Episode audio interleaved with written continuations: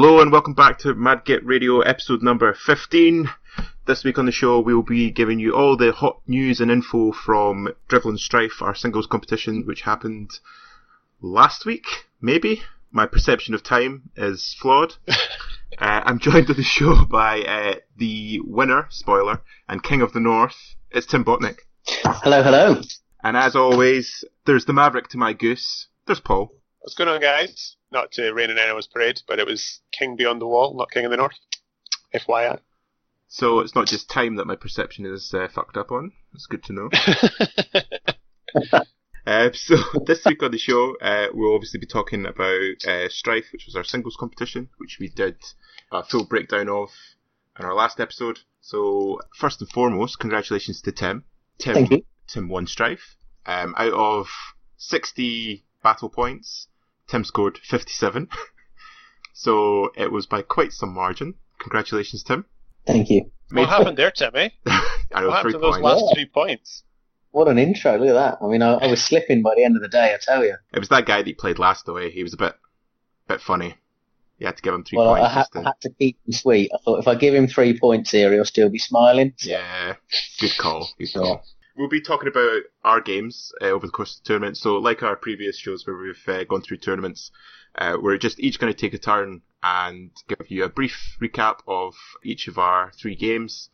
At the end, we'll come together. We'll talk about the tournament overall. We'll go through all the prize winners uh, and about any potential takeaways that we might have from this uh, tournament. Looking forward to things like ETC and uh, the winter tournaments, which are all starting to be organised just now. Speaking of which, we'll give you a very quick inside scoop on uh, Siege, which is our team tournament, which will be happening in November.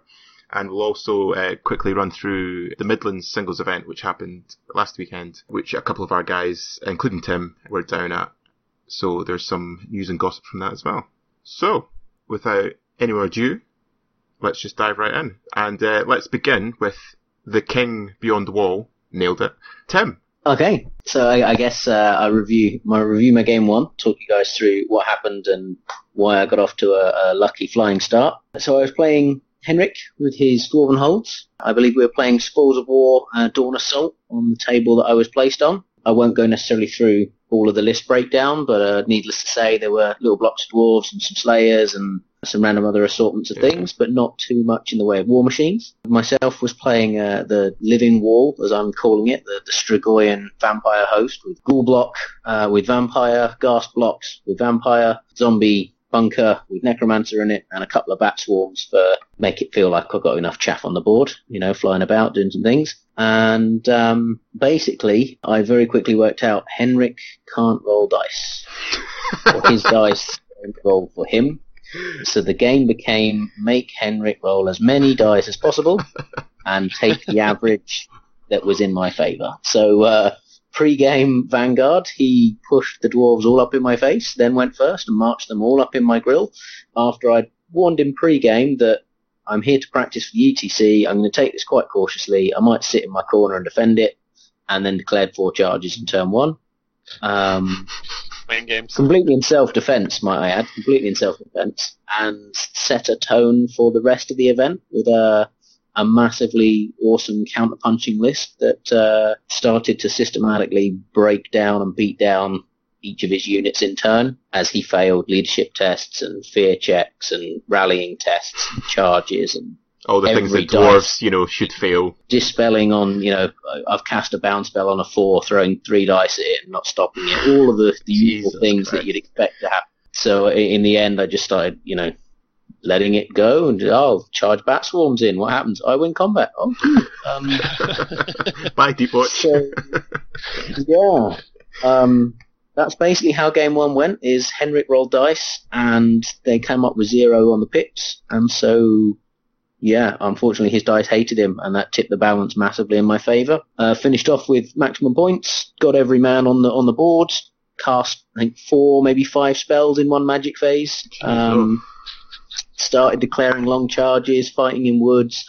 I, I, I think I completed about nine of the elements on the bingo board in this one game, um, including the first row. So I was the first person in the room to, to get the shall not kneel uh, complete a row. And uh, yeah, just thanks Henrik for giving me the big cushion and a big push up leaderboard. Like, it was fantastic. Dude, when you started that and you said, you know, needed to get a good start, and what I did was, and then I literally thought you were going to say played Henrik, because that's about as ideal a start as you could aim for. Oh, poor Henrik. I know, right? It's just, it's just How, not fair. how he does that with a smile on his face, I've got no idea. But yeah, It's probably a good thing that's the case, because he would have snapped by now and probably, like, just murdered a whole lot of people and common Yep. ground. I mean, Okay. I think next time I'm just going to bring some dice for him because his dice, in a Oh. past life, those dice must have done something horrible, horrifying. So We've tried this. Um, the first time I played Henrik, I didn't believe the stories, but they, they were true. His dice are fucking horrendous. Uh, and I bought him new dice, new, like, really nice, jazzy dice. Apparently, it made no difference whatsoever. so, I think the affliction is him. This is going to sound really silly, right? But how does he roll dice? Does he do it in a really weird way? badly would be the technique Yeah, I'd yeah. use.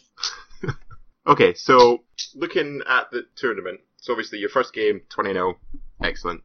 Yeah. You, can, you can't get a better start. Before you got kicked off for game one, were you thinking, right, this is an opportunity for me to do very well?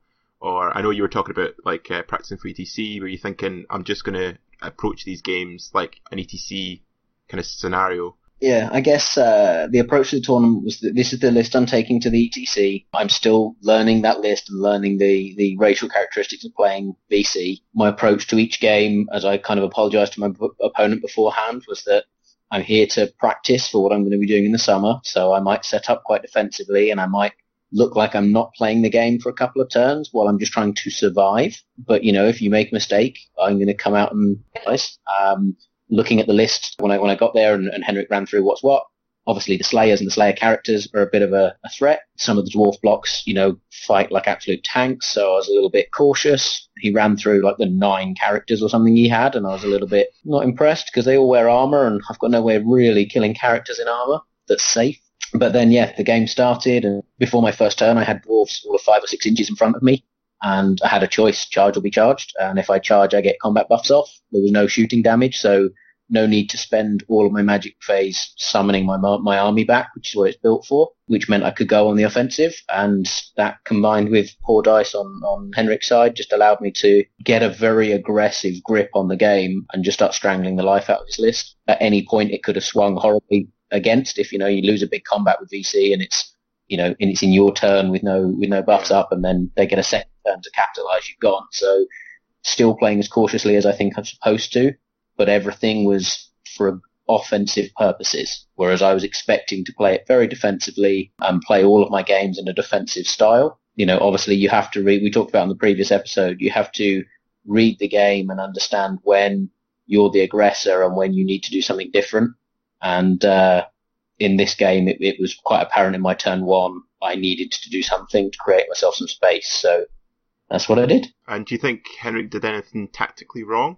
And obviously his dice, massive swing, but just in the way that he, he approached that first turn. Yeah, I think we talked about it a- after the game. If he'd have spread his line slightly wider, I think that would have given him more board control. And it's not like I was getting anywhere or avoiding him, but it would allow him better opportunities to flank me. Okay. which is an absolute no-no for my list. So it gives me more problems to think about if I push out. And one of his units, he left slightly further behind the two units that wanted to be charged. And I think he had a third unit that, you know, essentially they're still dwarves and it was a long charge. So he was looking for me to charge out at that one, get stuck, and then he could flank me. Whereas if he'd have pushed that unit up alongside the other two, if I come out, I'm coming out into three units of a wall, and then he gets, you know, immediate flanks if I go in the middle, or the middle unit flanks if I go on the side. Yeah. Um, so I think I wouldn't necessarily call it an error, but uh, by not having the three of them present a solid wall, it gave a gap, and I abused that gap in my turn one, which is what tilted the balance in my favour. And then after that, he was chasing the game. So So it just totally changed the tempo. yeah, yeah, yeah. I think uh, he he very quickly realised he was the aggressor and needed to get into combat as quickly as he could. Yeah. But then when he got there, I didn't need to to do any you know healing, so all of my magic went on buffs, and I think it might have been the first turn of the game where I got four spells off or something, and it was just you know if you're adding strength, rerolls to hit, rerolls to wound, um, and creating a new unit of chaff, you can pretty much do what you want in the fights that you're in, and that's just what happened. Like unfortunately, that first turn massively put me up, and then I just got to keep my foot on the accelerator and make sure I don't give him a chance to get back in the game. Yeah. And he was very nice about it all, um, as he realised what was happening over the next three turns. Good old Henrik, though, eh? I'd, I'd love to play him again. I know it sounds horrible, but he's a really good guy to play against. He's the best. Um, he is the best. I looked over at one stage, and uh, uh, Henrik, how's it going? And he was laughing and smiling as he took Slayers by the handful off the board, underneath. what a man. You're obviously off to a flying start, 20 0. Yep. So, Paul, explain to our, our viewers how you actually ended up playing, because obviously you were you were meant to be the stand-in, and some Yeah. shenanigans happened, and oops, Yeah, so- accidentally you're playing. Oh, wild card I know, right?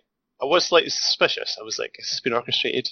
Um, without my knowing. so Michael, who was bringing a Cav EOS list that we spoke about in the last show, he unfortunately had to bail out. So I got out of work at like half seven and got a message and was like, "Shit, better read the lists."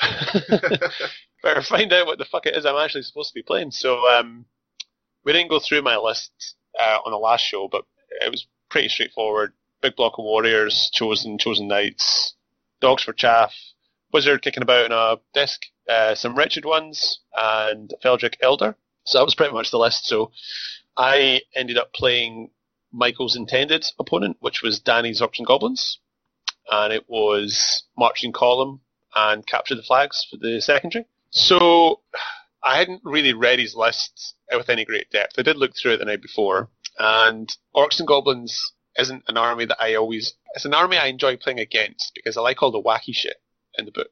But I think there's a lot of things in the book which give my army a bit of a headache Yeah, sure. which Danny had.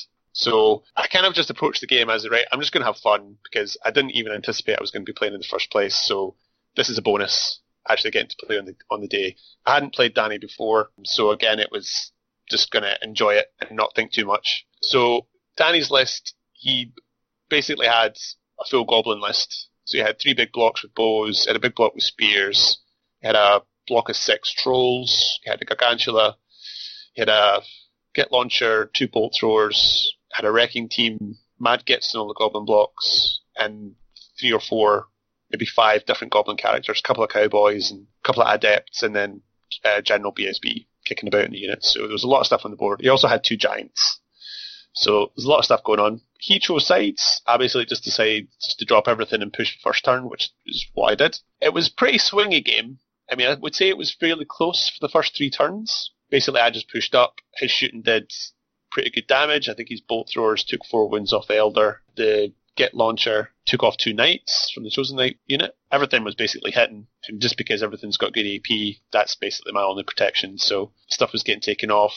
My magic was pretty good though. I managed to take out one of his giants uh, with Hellfire, which is pretty nice. And on on my right flank is where I had the chariots up, across from his giants, and I was basically just moving up and chaffing him so that he either had to declare long charges or back up himself, which he chose to do just because he had the range advantage, just to Mhm. give himself more time to shoot at me. On the left flank, he had his spider, which I had to pin with the wretched ones. I was kind of worried that that was going to just get round my flank and then come in behind me. So what I opted to do was just put the wretched ones into the front, which gave the chosen time to get round the flank and then charge it on the next turn. So because the wretched ones are unbreakable, um, I knew he wasn't going to wipe them out in time. Yeah. So that basically won me the left flank. The warriors failed to charge into the goblins in the middle, which wasn't very good because that meant the trolls got onto the flank of the warrior block Ouch. which was pretty bad. But he only killed, I think he actually only killed like five warriors. I did break, but he didn't catch me, so didn't get the points in the end, which was good. Uh, so a bit lucky there. My wizard took uh, a miscast, turn three, I think, on triple sixes.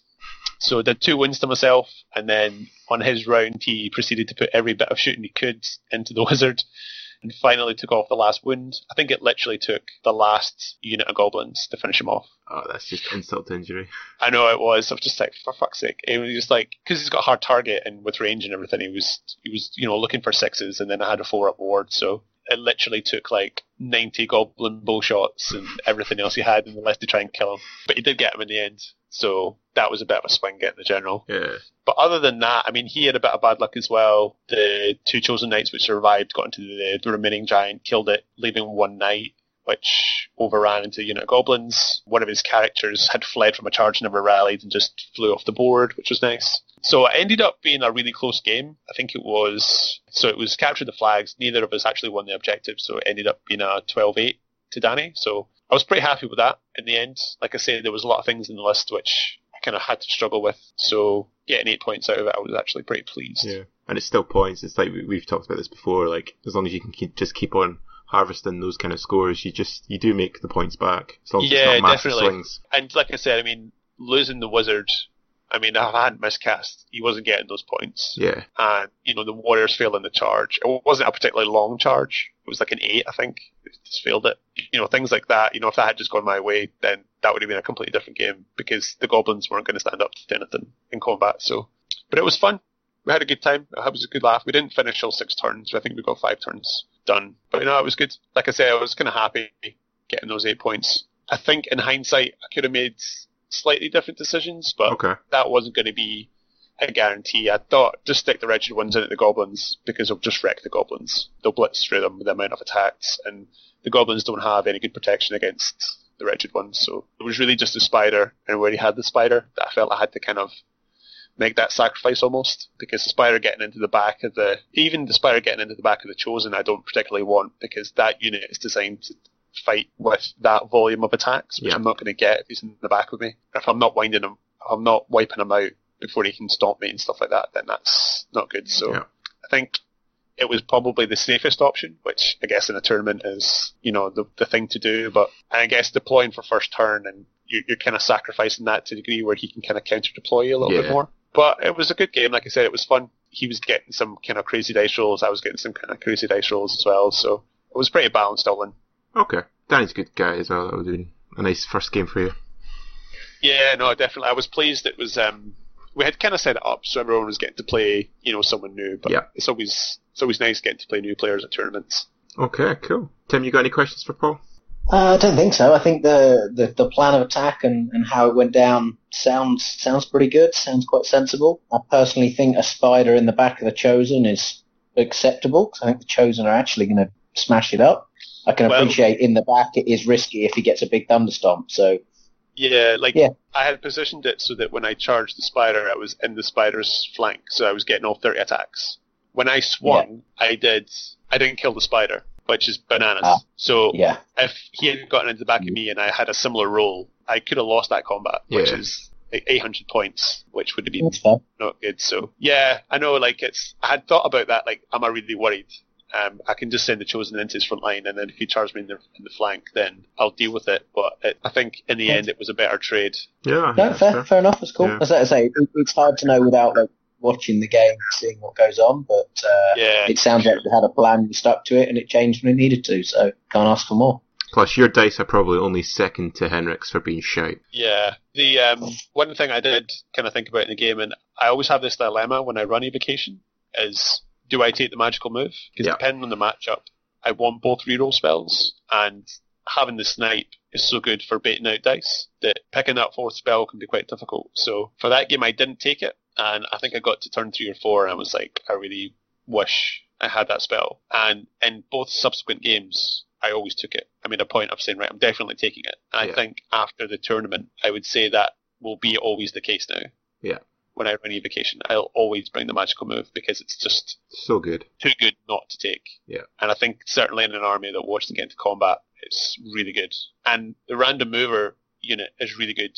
But, you know, if the dice fuck you and you roll like a three, then having that ability to push it up to where it needs to be is like really good. So Yeah. Ooh, are you allowed to magic move random movers? Yeah. I would think so. Worth double checking. I'm sure I heard somewhere or read somewhere that you're not allowed to fly move or magic move random movers, but in theory, I love it.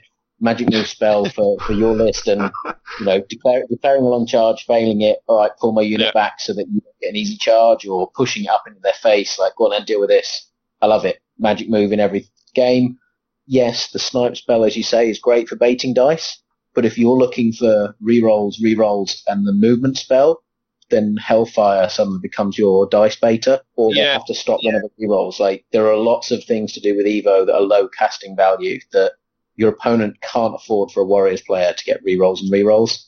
So they have to stop that as well. So you, you have a lot of options in, in your list. Yeah, unfortunately, I had the the heirloom, so I always had the the hereditary on the wizard, which made the Ah, okay. that, that spell choice a little bit easier as well. But no, it's such a good lore. Like everything's really useful. The only thing I feel I really don't take very often is the deals wins to multiple characters in a single unit. I prefer the one that does D three. Hmm. It's good having there's- the both of them for drawing dice because you're going to hit them. Yeah, What it depends but- on the list because Yeah, a lot of no, lists they 100%. only ever have one character in the unit, Yeah. so it's not So that good. that's quite interesting then, because I do the opposite. I take the pick one or pick three because it's easier to cast than the other Yeah. one. So it's for two dice, draw out your dice, but it also I can kill champions, which means Yeah. I can throw characters in that can then deliver the kill, which is kind of what your characters do as well. Like you don't want a big beefy warriors guy beating up on a champion if they're BSB or wizard sat in a unit. So being Yeah. able to pick out champion is awesome. Say you, you'll have practice playing with one. Stick to what you're using because you're obviously using it the right way. But it's interesting how we, we both use that law. But I we, I would almost never take magic move and almost never take the the leadership D3. Like I don't even consider them when I look at the spells to select. But then my list does slightly different things. So Yeah, that's fair enough. I think if I mean I wasn't really running any killy characters in my list, so sniping out champions wasn't always Doesn't- making yeah. sense. And like my wizard, he's there to cast spells. Like he's not going anywhere near a combat. He's he's got the four up, four up to deal with shooting protection. That's he's not really going to kill anything. Cool. and Andrew, which corner did you sit in for the six turns? Um, I saw sat in the bottom right corner. Oh, Very Good- good comfortable. Ten out of ten. Wood corner again. um, I played against the lovely Guillermo, the Spanish stallion. We played uh, Frontline Clash and King of the Hill, and um, yeah. so I think there's always like a, a bad side to knowing your draw because you like obsess about it, or, or I do anyway. I was talking to Ed about this as well. Like as soon as we found out the draw, like we were reading all the lists, but we were we were going through uh, the first round with a, like a fine tooth comb, and I- I'm pretty sure I've said on the podcast before, like you can over prepare for a first game. You should really just, you know, know what everything does, but then just leave it. And I think I was probably borderline on that against against Guillermo game one, just because uh, Guillermo was using Vermin Swarm and he had a lot of anti armor stuff. Uh, he had two catapults, so there was there was potential for him to really cause me a lot of problems. But we got to the day. Guillermo dropped very early uh, for first turn, and I was just feeding them like little bits of shit to throw him off which corner I was going to go in. There was a 50-50 chance. and uh, Guillermo went right in the middle. He deployed essentially symmetrically with his big unit uh, with the Doom Bell in the middle, uh, a Rat Arms unit with Meat Grinders either side, the Thunderhawks either side of them. So it was very symmetrical, which had the advantage of no matter where I went, you could just swing it around and move forward. But it also meant that basically an extra turn on him because he would have to move his battle line to come and get me. So I chose a corner where there wasn't as much terrain in the way, and I set up the the fun line, and I sent the the chicken lord on the opposite flank. And Guillermo went first. He moved up, and in my turn one, my chicken lord made a beeline towards a unit of thunderhawks, uh, which he'd put out on one flank, and the my battle line just opened fire. And the first couple turns of shooting were pretty effective. They weren't amazing, but they, they were getting the job done. I was hitting his Doombell with my rockets and cannons. I think across the, the game I got four wounds through, but I think two for the cannon, two for the rockets. And uh, Guillermo saved three out of four with the ward save, um, which was pretty good. I mean, it's the four up ward save. It's the risk you take with these things. They're just Yeah. if if you roll up four ups, there's none really you can do. But the one he, he did let through got max wounds, so he went from five to one wound, which was Nice. which was nice for the cannons. On the flank where the, the chicken lord went off, Guillermo had the Naphtha Throwers on the the Thunderhawks, and Guillermo set up and he had this little grin on his face. He was like, "I'm going to shoot you with my Naphtha Thrower." I went, "Okay, Guillermo, shoot me," and he shot me. He did a wound and he was like, so that's uh, D3 wounds. And I was like, I have a 2 up Aegis save against flaming. His face was a picture. so he did no wounds. The Chicken Lord went into the Rat Ogres uh, sorry, the Thunderhawks, decimated them, overran in a unit Jezzails, which were behind them, killed them, ran into a round and then got into one plague catapult, killed it, got into the other plague catapult, killed it, killed the other unit Jezzails, and then was heading back into the middle in the last round of the game. It was just absolutely brutal. The, the Chicken Lord took over a thousand points just by himself. Guillermo's main battle line as it was moving forward I was able to do quite a lot of damage between the small arms fire and pyromancy. So one unit rat arms I just I wiped out. The other unit I kind of ignored because once the, the first unit of rat arms was out of the way, I started concentrating fire on the big block of vermin guard uh, because they were previously in a wood. So uh, I was just choosing the easier target to focus down on. Um, and then they started coming forward, and then Guillermo basically had a choice at one stage where he was quite far um, away from me. I chaffed him up, and he had to choose whether he was going to commit that vermin guard unit I mean, he'd got to that point in the game, and um, the Chicken Lord was starting to wreck shit in the background, so he made the right decision, I think, and, you know, went all in. Um, he hit my chaff, killed it, overran, but he overran too far, and because of the angle I had the chaff, um, he'd overran and actually gave me a flank with the Imperial Guard. So his big brick unit got charged in the flank by my Super Killy Imperial Guard unit, and I, I took it off in a turn. It was pretty brutal. And then my my Imperial Guard block reformed, walked over to the wood, which was my objective because it was King of the Hill. I sat in that for the last turn, and the small arms fire just took a couple wounds uh, where I could. So on points, it finished um, 16-4 because I was having to throw a couple of my smaller units in the way just to slow down his, his battle line, his chaff. But then I got the objective, so it was a 19-1. Wow, really good start. It was, yeah. I mean, Guillermo is still quite new to the Vermin Swarm, so um, he made a couple of mistakes, like with the Naphtha Thrower, um, and then also his Plague Catapults. He wasn't doing his um, his partial hits for them, and when he wasn't rolling them, I would just assume because it's toxic attacks. I thought, oh, it might just it must just be a plague thing, and it wasn't until at the end of the game I was like, oh, so your catapults didn't turn up because I think they didn't even score a hit all game. And I was like, so why don't they get the partial? And he was like, oh, the partial. oh, Guillermo.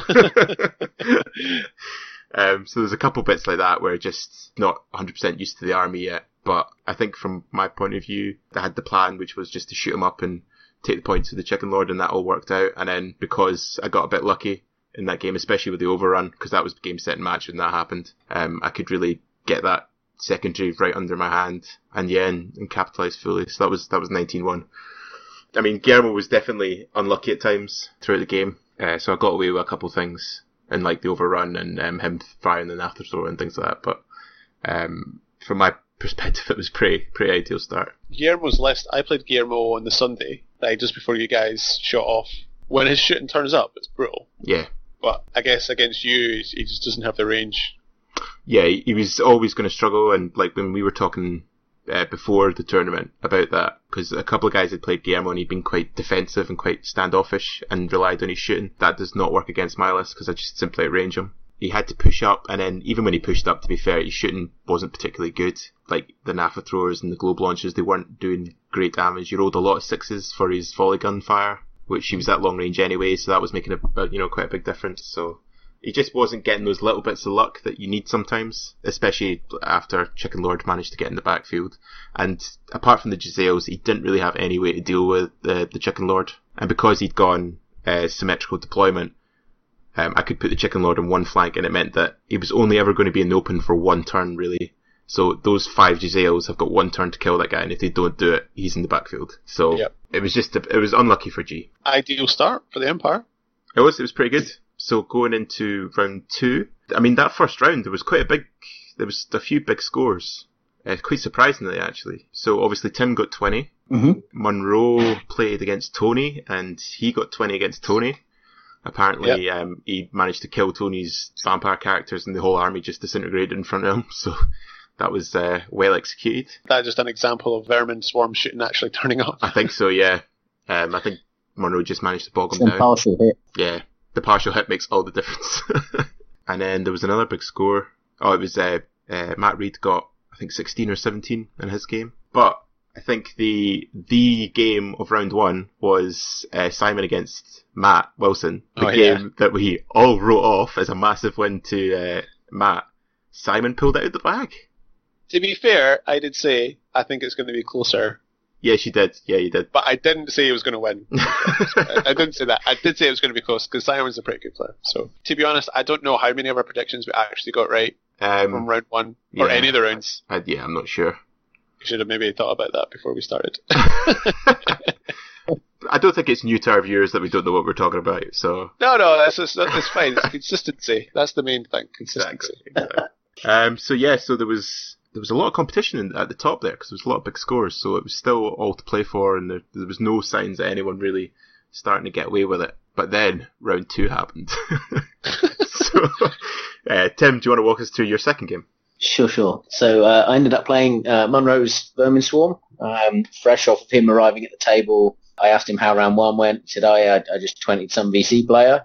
As I carefully dropped my first block of zombies on the table, I was like, "Oh, just what I wanted to hear." So uh, he then started un- unloading the these models on the table. I thought, "Wow, that's a pretty big army. That looks pretty awesome." And then he went off to get another 90 slaves and then he went off to get some war machines. I was like, oh, for God's sake, what's going on here? So we ran through our lists, and I tried to explain to him that I'm going to play quite cautiously. I'm going to sit in defensive, ETC practice, all that bollocks. Mind games, mind games. Um, mind games. And then uh, we deployed, and then I called a captain's timeout, which he uh, kind of agreed to. Like, yeah, okay, do what you want to do. So then I walked around the table to Andrew, and I said, look, I'm sat, in a, sat semi in the corner. He's in his corner. What do we think? And Andrew said, yeah, sit in the corner. He'll come to you. So I pushed out. and, uh, Smart player. Don't listen to Andrew. The respect that you guys have for one another is amazing. um, yeah, so I, pushed out and uh, and realised quite quickly that with the amount of shooting he's got, there are lots of things in his list that if they if they land and they hit, particularly the flaming Naphtha throwers, I'm in some trouble. But it was more the volume of shots I was worried about. So it's like, okay, well I'll push out, be semi-aggressive. We're playing banners after all. I've got to you know I've got to get to one of his weaker units. Basically, I wanted to bait the vermin demon into a combat that I want without him realizing it and I wanted to bait the Naphtha throwers into combat where they can't shoot me. But I also wanted to stop his slingers from running around the side of my list and getting into me. So he deployed some units, I deployed some units. I think he deployed because he wanted to go first and get the first round of shooting in. So I was like, okay. I uh, I deployed almost opposite him with, with my bulk of my army together as it's supposed to, buffing itself. And then I pushed up to give him respectable but one over average charges. So if it was a if it was an infantry unit without swift stride, averaging seven, I gave him an eight. And if it was a, a swift stride model or a big guy, then I gave him you know one over average. And the design of this was that I'm close enough that if he backs off, I can back off, and there's a huge gap between us again. If he charges me, great, I'm in combat. If he does nothing, I've got respectable charges out at him as well, and it kind of gives me the option then if if his first or second round of combat of, of shooting misses and fluffs, then I'm in a great position to be aggressive. If it was an effective round, then I can back up and be defensive. So I kind of gave myself the option. Thankfully, the ploy worked, and um, Monroe declared some charges, which were just what I was looking for. I think he declared like four charges, and two of them connected. And thankfully, one of the ones that I wanted come off. So the big vermin demon into the ghoul star with the vampire lord that gives them poison on a five. I was quite happy with, with how that was looking. And then I had a failed charge from one of the, the Naphtha throwing vermin hulks. So that was one shooting attack I wasn't going to have to suffer. Um, and I think one of the other charges he had were some of his footpad units getting into my bat swarms, which uh, was a matchup I was looking for because I didn't want to get shot at with slings, but I don't think Monroe appreciated just how awkward those bat swarms are to Yeah. kill, particularly against a unit that I'm going to swap the offensive and defensive stats almost with the, the negative penalties I give him. I have almost as many attacks as he has, and he's hitting me on like fives. So that was a, a real big one that he kind of got in, fluffed with some attacks, and then my bat swarm started beating down these footpad units. And uh, yeah, he, he I think he pushed one into combat, the other one failed to charge uh, as well or something. So I charged him on like an easy charge in the following round, and my bat swarms just beat through these two little units. I was like, oh, perfect. That's all I needed to do in the game. But then, you know, it created opportunities. They could then run freely at the Jezzails, who had bigger targets to worry about, and so I could bully that flank of the board. And then in the middle, the Vermin Demon swung some attacks, did some stuff. I think he ate a Ghoul champion in the end in the first round of combat. And then uh, in my round of combat, the Ghouls ate the Vermin Demon, which is pretty big swing in that game because all of a sudden the leadership bubble for Yeah. the Vermin Swarm goes. the protection to the rest of the army goes. Because it was my turn, I declared all of my other charges against the ones he failed. And I think that turn I took the demon off, the vermin Hulk unit, the, all the footpads died that turn. I think I broke another weapons team.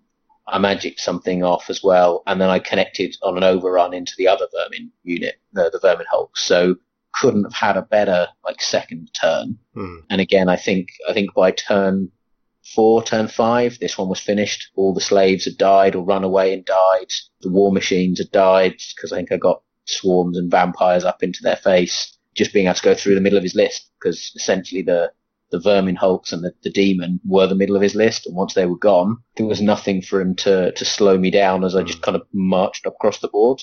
So um, you know, took took a risk to give myself an option, managed to convince him to be aggressive and throw charges in, which could have been the right thing to do, just probably not the demon into the ghouls, and then uh, yeah, then just turn turn the turn the crank, put the pressure on, didn't ease up at all, and uh, you know started doing all the things I needed to complete the bingo board. So I was charging into woods, I was charging off hills, declaring long range charges with the bat swarms every turn into Jezzails or something. Like I was just looking to complete the board. And I think by the end of this game, unfortunately, I'd 20'd uh, Monroe. Um, I think I lost a unit of bats in the process. So that's two games, and I've lost a bat swarm in each game. Fucking. Um, I mean, it, it was horrendous. I think this game I ended with more models than I started because of what I raised. fuck's sake. Dude, you know it's going really badly when your opponent stops worrying about the game and starts playing bingo. oh, Um, fuck. So, so yeah, I mean, I felt for him because the, I mean, the dice didn't necessarily like let him down with anything, but they weren't kind either. It's just that when he fluffed, I got a little bit hot, and then that tipped the balance, and it was too much of a swing for him to turn it back. Yeah. And I think he he had the banner of "Thou shall not fly," and Oh, yeah. forgot to activate it. The turn that all my bat swarms charged into their second combat, and then it, when it got to combat phase, like, oh, the banner. So I was like, oh yeah, I, I forgot about your banner as well. Like I was just basically standing in front of his army with these swarms. Like, you know, could easily have just been reduced to movement one, no marching. I was like, oh, it's trouble. Um, but yeah, you know, another another very everything went to plan. Everything went the way I wanted it to go. You know, the combats went the way they should have. That I was looking for them to do. I don't think I made any particular mistakes. Um, I just capitalized on errors when I found them, and I capitalized when I had the advantage. Yeah. Yeah, just mercilessly crushed the game, which was awesome. Brutal. Yeah. awesome though. 20 points. Can't Yeah. complain. Again, he, he sat across the table for me, happy and smiling, and you know, I think his brother came over as well because he'd finished his game. Was like, "Oh, how's it going?" It's like, "Well, this BSB's still alive, carrying the corner. I can't get to him. Everything else is dead." But yeah, re- really nice. No, you know, being upset, throwing toys out, anything like that. He's like really sound all the way through. And then after the game, we talked it through, and I tried to explain to him what I would have done in the other situation, which I should probably stop doing because the next time I come up, you guys are going to hate it. Um, nah, it's fine. Don't worry about it. so uh, yeah, like I talked through like this is what would give me the massive problem and, and why you should be winning this game and how and uh, I think he was he was open to, to kind of looking at that. Like I wasn't trying to tell him how to play the game, but I was trying to show him a different way for this matchup that perhaps is a bit weird unless you've done it before. But it's a way that it, gives- it gives me far more nightmares than uh, than is than is fair, and that just massively changes the game and lets him dominate the board. Whereas I got the big combat I wanted against the movement eight, super fast giant monster that, you know, had no business standing in front of the ghoul block and I managed to get that combat, which is the biggest thing I could hope for in that game. So yeah, I was, I was very happy. Monroe's quite aggressive with that Vermin Demon, I've noticed. Yeah. Does that a lot. Pushes that guy out. I mean, it's got a massive attack. It's got loads of armor. It's got big stat line. It's got thunderstomp. You know, it it's leads from the front in an army that leads from the back. Yeah. like yeah, that that unit plays very different to the rest of his list. But if he does what it's designed to do, the whole army is is a glass cannon then, because whereas it needs to be with the battle line holding it together. Yeah. Um, so I think you know you- you're almost better off hiring a warlord to be the general, giving him the shield, standing him in a unit somewhere, Yeah. and then having the demon running about free, which is what I did with my list. I had my vampire lord in the the ghoul block, and I had a necro general behind it. He's never going to share the leadership because I don't have to worry, but at least he stood behind all of my big scary blocks and get to him, which means the vampire lord can do silly things like challenging slayers that charged and challenging vermin demons and you know the things that it shouldn't be doing. Yeah. Yeah, there's a couple of ETC lists that have got the Vermin Demon in it, but it's not the general. It's just like your little shitty guys that stand at the back. It means that Yeah. your your Vermin Demon can be a lot more flexible. Yeah, okay, but- no, 20 points, so you're firmly at the top of the leaderboard. Paul, how did your game two go? Game two, I was playing against Brian. Brian had Matt's KOE army, so it looked lovely on the table. Brian's a pretty new player. I think he's maybe only, you know, a handful of games before coming along to the tournament. So I would obviously read everyone's list, and I knew that he had the the night bust, the Knights of the Realm that do all the impact hits, and you know they're quite fast. So I thought, right, you know, I've really got to chaff him, make sure that I get the charges off I want. Can't let him have him charge me. So I basically did what I did game one, dropped everything first turn, pushed up, chaffed the knights up, marched everything else up to get within charges. So either he was going to charge, overrun, give me a flanked charge, or he was going to stay where he was and I was going to charge him. So it was basically putting them in a lose-lose situation. He charged the dogs, which is what I wanted him to do. He didn't overrun, which was probably the safest option, considering that if he did, he was getting charged in the flank as opposed to getting charged in the front. My magic was pretty good in the first couple of turns, so I managed to take two wounds off his BSB. His BSB was mounted in one of his units at Grail Knights, um, which I had put Foot Chosen into. So basically, turn two, when I charged them, they killed the BSB, and then the rest of the unit wailed into the Knights, and I think got them down to two Knights, which they then broke and fled. Didn't get the points straight away, but I think I got them in turn four or so. The Feldrak Elder charged a unit of uh, Knights Aspirant and was in combat for like four turns or something. He just kept rolling five ups because they had the five up, five up on them. So that was pretty infuriating. But really, like, if you kind of looking at the board, my left side, basically, I took that in the first few turns of the game. On my right side, I had both chariots, the warrior block, and a unit of dogs, and I just held them back in my deployment. Because we were playing secure target, I had put my token in the woods, so that if he wanted to come come and claim it with the knights, he'd be in the woods. And I didn't want to commit the chaff too early. Really, that was there as contingency. If he was going to play aggressive with the knights, I would have something uh, to basically get in their way. I think it was funny playing against Brian because he's less experienced than we are. I totally had this out of body kind of experience where I was looking at the table like, this is what it's like when people play me. Like, just because he had this, he had these two big, really killy knight units, and he had, and he just wasn't playing aggressive with them. His general was on a hippogriff, and I thought he's got this really mobile, killy character that could be a problem. Need to watch what he does with him. And he basically just sat in his own deployment until turn six and didn't move him. So that basically allowed me to win half the board. And then when he did finally move up the knights to kind of contest the objective, I had stuff coming around behind him and then his flank by that point, with still having the chariots and the warriors in front of him. So he basically had to decide whether to charge, leaving him long charges as well. It wasn't going to be easy, and he was going to be charging through woods, etc. So he basically just played too conservatively, right. and it basically allowed me to put my units in such a place where either he was going to have to declare really long charges, probably fail, and then get countercharged, or he just wasn't going to get points. And that's basically what happened. The only points he got really came turn six. The Feldrak Elder got into a unit of Grails, did enough damage to win combat. They broke, fled, and then I overran into the Knight of the Realm bus, which he then charged in the flank with his Lord. And I said to him, like, I've got rerolls to wins up on that guy. On that guy, you fly, and I have hatred against fly, so I'm going to be rerolling, rerolling to hit, rerolling to wind. Do you want to do that? And he was like, "Yeah, it's last turn. I've I've lost the game," which was probably totally the right thing to do. And I got him down to one wound, so very nearly killed his general, turn six. But in the end, it proved to be the right thing to do. He broke the elder and chased him down. So he got about right, 500 okay. points, Yeah. turn six. Decent. Beyond that, he killed the two units of dogs and three wretched ones. Yeah. And like I say, it was really just a mixture of inexperience and not really knowing the strength of his army. I've played Ed's KOE in 2.0 and just having the ability to hit really hard, being able to set yourself up with a long charge and it be totally doable between having the extra banners and Yeah. having movement eight knights that hit like a truck. I was really surprised. I kept expecting him to do things. I thought, right, he's going to do that, so I'll need to try and think about what to do, and then it didn't happen. So I was like, okay, I'll just charge that unit. I was like, right, okay. I was like, okay, like thinking he's there's something I've not seen. he's totally gonna like pull out some crazy move, and then he's gonna like ah, something bad's gonna happen. But it felt really weird not having dead things in a dead pile.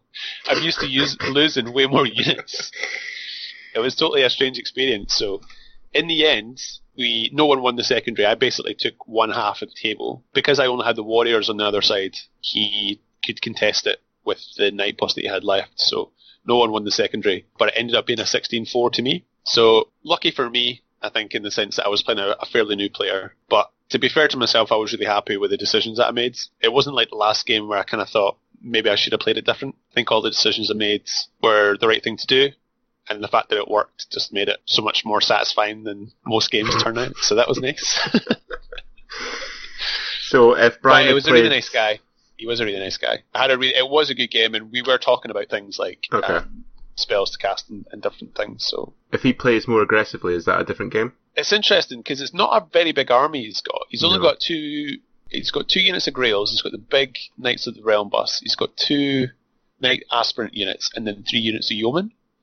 And then the only other thing he's got is the General. So I think as long as I charge him, I should win because things like the Chosen, they just have too many attacks, and even the fact that he's like you know three guys wide, I'm still getting every attack with that unit, and it's you know AP three okay, he's still got the, the Aegis save, but I think as long as I'm doing the attacking and I'm getting spells off, I think I win that. It just felt like he didn't know the army very well. Yeah. Like it, you know, he was moving the yeoman round and been like using these um, thrown weapons, and I think he was maybe expecting them to do more than what they were likely to do. Okay. And I think it really just came down to inexperience. And I think if he had realised, he maybe would have taken first turn and then pushed up and then made it hard for me because he's got the speed advantage. Yeah. And he can be giving himself long charges, and then that makes it harder for me in terms of movement and being able to basically get the charges off that I want. So it really just came down to experience at the end of it. Um, It was funny. I was speaking to Matt afterwards. He was like, "Oh, so I heard you totally like wrecked a noob or something like that," and it made me feel really bad. And I was like, "Dude, I wasn't even like thinking about it in those terms when I was playing that game." Liar. like I was trying to win. I mean, Um, to be fair, when I, I, I spoke to Brian briefly on the the Friday before, and he was saying that he was just kind of because he is he is very new, and the best thing you can do as a new player is come to a tournament because it's like you just you learn so much, no matter the results of your games. I think, um, and he was saying that he was going essentially to see what armies he liked and what you know armies he played against, and if he liked them. Because obviously that was um, Matt's KOE that he was using, and he's Yeah. obviously he's, he's thinking about which army he wants to get in. So I think you know experience is like the only thing that you you have to obviously play games to get. You don't just automatically start with that. So even that experience there, him playing against you and maybe thinking, oh, maybe I need to play a bit more aggressively. That's that's the only way you learn. And hopefully he's he's gone home with a lot of you know army thoughts in his head, like oh. So Yeah, Empire, cool guys play Empire. That might be it. he did say that at the end. I said to him oh, also, like, you know, KOE, is this the army that you're thinking of sticking with? And he was like, no, not at all. So I was like, oh, right, okay. And I guess it was really just out of convenience because that was the other army that Matt had. Yeah. So, but no, he was a really nice guy to play against, and he did seem really keen as well, which is really exciting. So hopefully Awesome, he does yeah. find the army that he's, you know, he's going to really going to enjoy playing. So it'll be good to get him back. You know, if they come up to siege, see if by then if he's picked up something that he's thinking about running. I want to say he said that he was interested in warriors. So if you bring if he brings back a warriors list, that'd be fun. That'd be cool. You can table me when he comes back. awesome. So that finished 16-4. Yeah, so sitting on 24 points after game two. Nice. One quick question, Paul. Obviously, playing that game, obviously, it shoes on the other foot. I think you said it yourself that it's it's that's what people do to you, or that's what you do to other people with the the big threats from range that want to get in there and fight. Do Yeah. you think you you personally learn anything about how you play your list or how you you show aggression with your list, seeing it from across the table and and you know trying to work out what exactly he's going to do, how he's going to do it, whether he does it or not, what that means, whether you build a plan or just accept it, all of those kind of questions. Do you think having that real combating whoever charges wins matchup against someone who outranges you teaches you how to do that to people when you outrange them? I think that wasn't something that I specifically thought about after that game. Although going into the tournament, because I knew that I wasn't going in originally thinking that I was going to play. So I knew that it, you know every game I get today is a bonus, and I'm just going to have Okay. fun. I made a conscious effort to play more aggressively. I thought "Well, I'm literally just going to push up turn one every game, and I'm going to make sure I get into combat sooner than I would normally do. And if that means I have to accept a matchup that I wouldn't want, then I'm just going to accept that, and I'll try and deal with it in whatever way I can. So if that means right, I don't want to fight that unit, so I'll, I'll stick the wretched ones into it because they're unbreakable, and I'll just make sure I've got something nearby that I can charge in turn two, and you know just make sure it's like something that hits like a truck. So stick the chosen in or something like that, um, Yeah. and then it doesn't matter because you're not going to get the points for the wretched ones. I don't care if you get them down to one guy. That's still a really good, effective unit, and I've probably claimed back more points by that point anyway. So yeah, I mean it's something I'm cautious of. I think playing war games is interesting. For me, losing any unit or any model was always like bad. Like I didn't want it, I didn't want stuff to die, and I think the more experience you get, you have to appreciate that that's inevitable. But the skill comes in knowing what needs to die and what you can sacrifice and what losses are acceptable. I don't think that's something that is particularly intuitive when you start playing this game. So I think Yeah, I think having a fair well point. crafted list and knowing right, right, that can die, as long as it dies when I need it to die, and it sets up the next turn for what I need to do, that's fine. Yeah. Um, like I say, it wasn't something that I specifically was thinking about after that game, but just from the previous conversations that we've had on the podcast and in the club and things about playstyle, it was more so just right. I'm just going to push, and I'm just going to get into combat because that's where I need to be. I'll deal with things as I'm as and when I'm in there, and I'll make my like it was kind of similar to what you were saying about when you were playing Henrik. Like I'll make my opponent roll dice because giving them more decisions to make. So the more decisions that they have to make, the more likely they fuck up. Yeah. So I think just being too standoffish and giving them too much space, I think that was something that I was too preoccupied before because I was too worried about trying to get everything right. Playing more aggressively obviously complements the army and knowing that, you know, if things die, it's fine. It's not the end of the world because I'll be in combat, I'll probably get points back as well. So it's Yeah. being able to understand how to mitigate your losses and, and what losses are acceptable, I think. So that was the biggest thing for me, reflecting back on the tournament afterwards. Cool. Very interesting. So what about your game two, Andrew? So my Maybe game fine. two was the rematch to end all rematches. It was me versus Matt Reed. If you can cast your minds back to St- Strife last year, I got cucked by Matt. cucked me real good. His uh, Strigoi vampire punked my Knight Commander Sonnstahl guy after he failed all four to hits. Um, so this was it. This was revenge time. Matt was bringing his insanely well painted vampire army. So ghoul themed. Uh, he's got a big block of ghouls. He's got uh, blocks of ghast. He's got two screaming horrors, uh, shrieking horrors rather. Got a couple vanguard and ghoul units for excellent scoring. Excellent scoring, highly approve. And he's got like a, a unit of uh, doggoos. So going into this match, the kind of list that Matt was running is kind of like the ideal list that I should be looking at in terms of my list. So like the ETC thinking, right, I can go up against that list and take some serious points. Because stuff like the Shrieking Horrors, they should be cannon fodder. As ghast units, although they're more resilient than most um, monstrous infantry in terms of you can regrow them, they've got the regen. Things like the rockets and even the small arms fire should be putting a dent in them. And Pyro and the small arms fire should start to wear down that big ghoul block. So I was looking at the matchup thinking this is, you know, a good opportunity to harvest some points here. And the deployment was Dawn Assault and the objective was Spoils of War. So Assault is good for me because it essentially pins my opponent into a, a corner that isn't my corner. so it sets up my line pretty well. But Spoils of War is the worst scenario for me because obviously for spoils you really want mobile scoring to go up and get those objectives early or at least be able to push for those objectives mid to late game which my list just isn't good at doing because of the nature of what it is. So I conceded pretty early on that I probably wasn't going to get the secondary unless I got lucky. So it was all about maximizing how many points I could actually take off. So I dropped pretty early for first turn because there wasn't too much line of sight blocking terrain. There was a big forest in the middle because someone who designed all these fucking map packs decided, you know, forest in the middle is the thing to do. So there wasn't too much line of sight blocking stuff though, so Shrieking Horrors didn't really have much cover. Um, And the first couple turns, I was very disciplined, stuck to the plan, I killed both Shrieking Horrors quite quickly with the cannons. The, the cannons were on fire, to be fair. They both went down pretty quick. My wizard was threatening his ghoul block with um, pyromancy stuff. I was chipping off wounds here and there on the gas. He got into the objective with um sorry on the the far away side he'd sent a unit of ghouls to go get that objective. I'd sent a unit of handgunners out there to try to throw him off in deployment. And handgunners actually killed the dogs, so they got their points back essentially, so that's okay.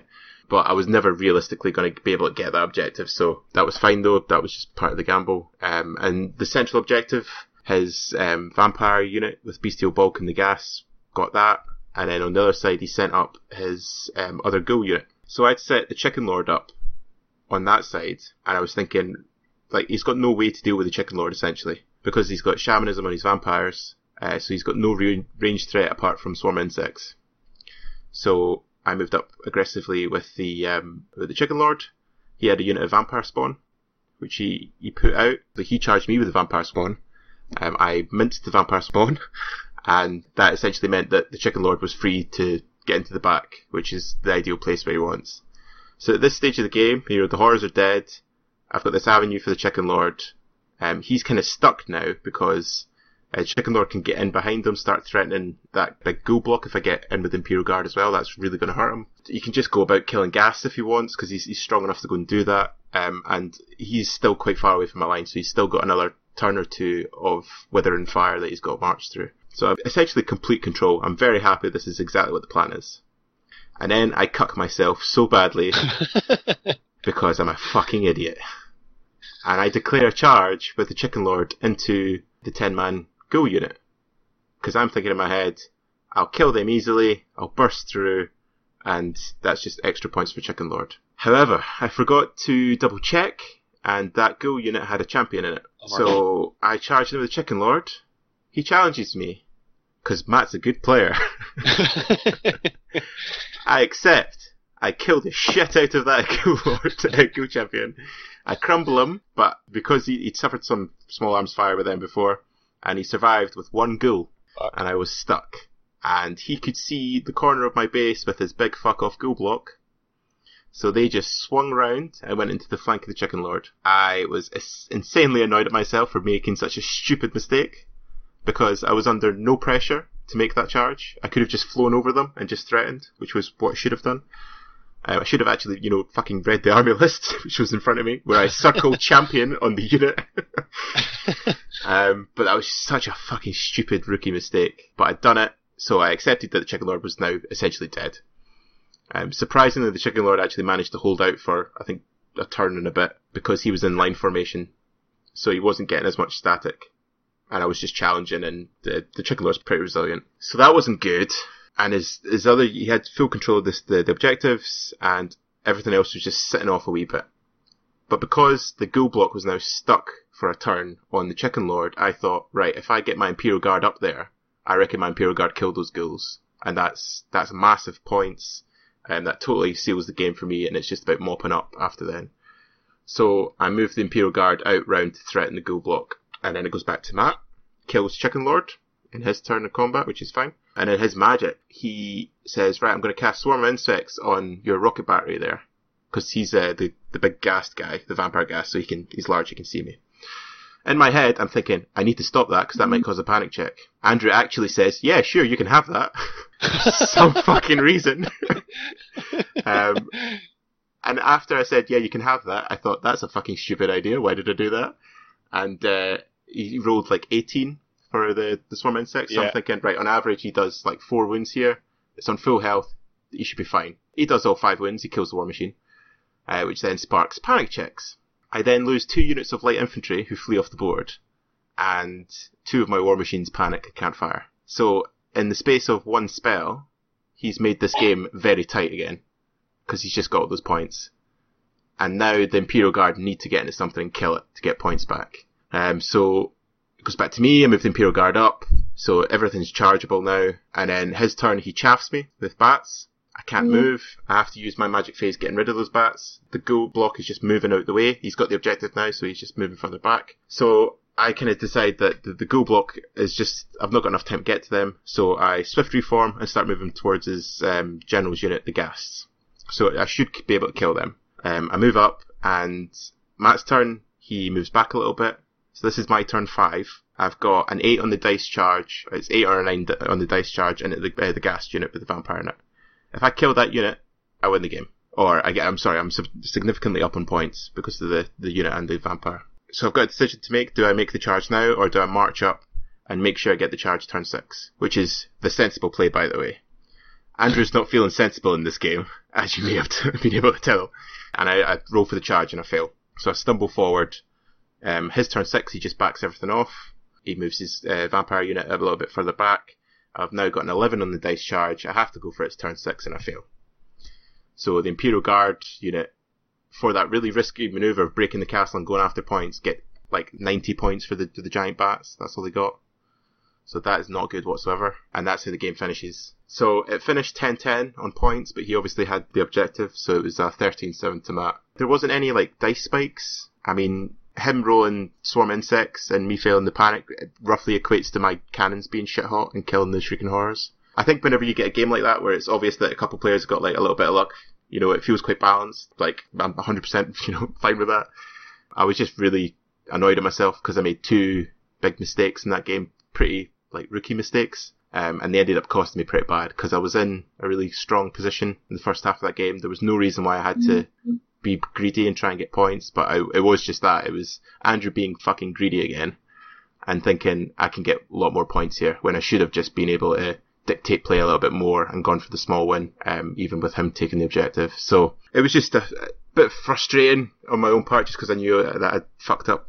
But um, it was a really, you know, Matt's super guy. It's a really fun game and I'll just need to make sure I beat him at the rematch next year. this is going to be a running thing. Oh fuck! It's like me versus Tim. It's like destined for failure. Swarm of insects is such a good spell. It is, yeah. yeah. And normally, 5d6? Yeah, five d six, strength one. Yeah, um, really good. But normally I can mitigate that because my war machines can sit behind my line. But because he yeah. was he was tall, or sorry, he was large, you could see them that spell might be my favourite spell to cast because almost everybody just goes, oh yeah, have it. It's never got a bad target. It's either killing chaff, winning. It's going after a monster, which is winning. It's doing something ridiculous like hunting down an iron demon from the infernal list, or it's killing up war machines. Yep. And then you've got the secondary effect of, oh, by the way, you've now got to move to, to not be able to you know, be crap at shooting. Like, it just has no downside, and so many players are like, yeah, you can have that. I'm going to stop the totem, or yeah, you can have that. I'm going to stop something else. It's like awesome. This is my favorite spell to cast. Away yeah. we go.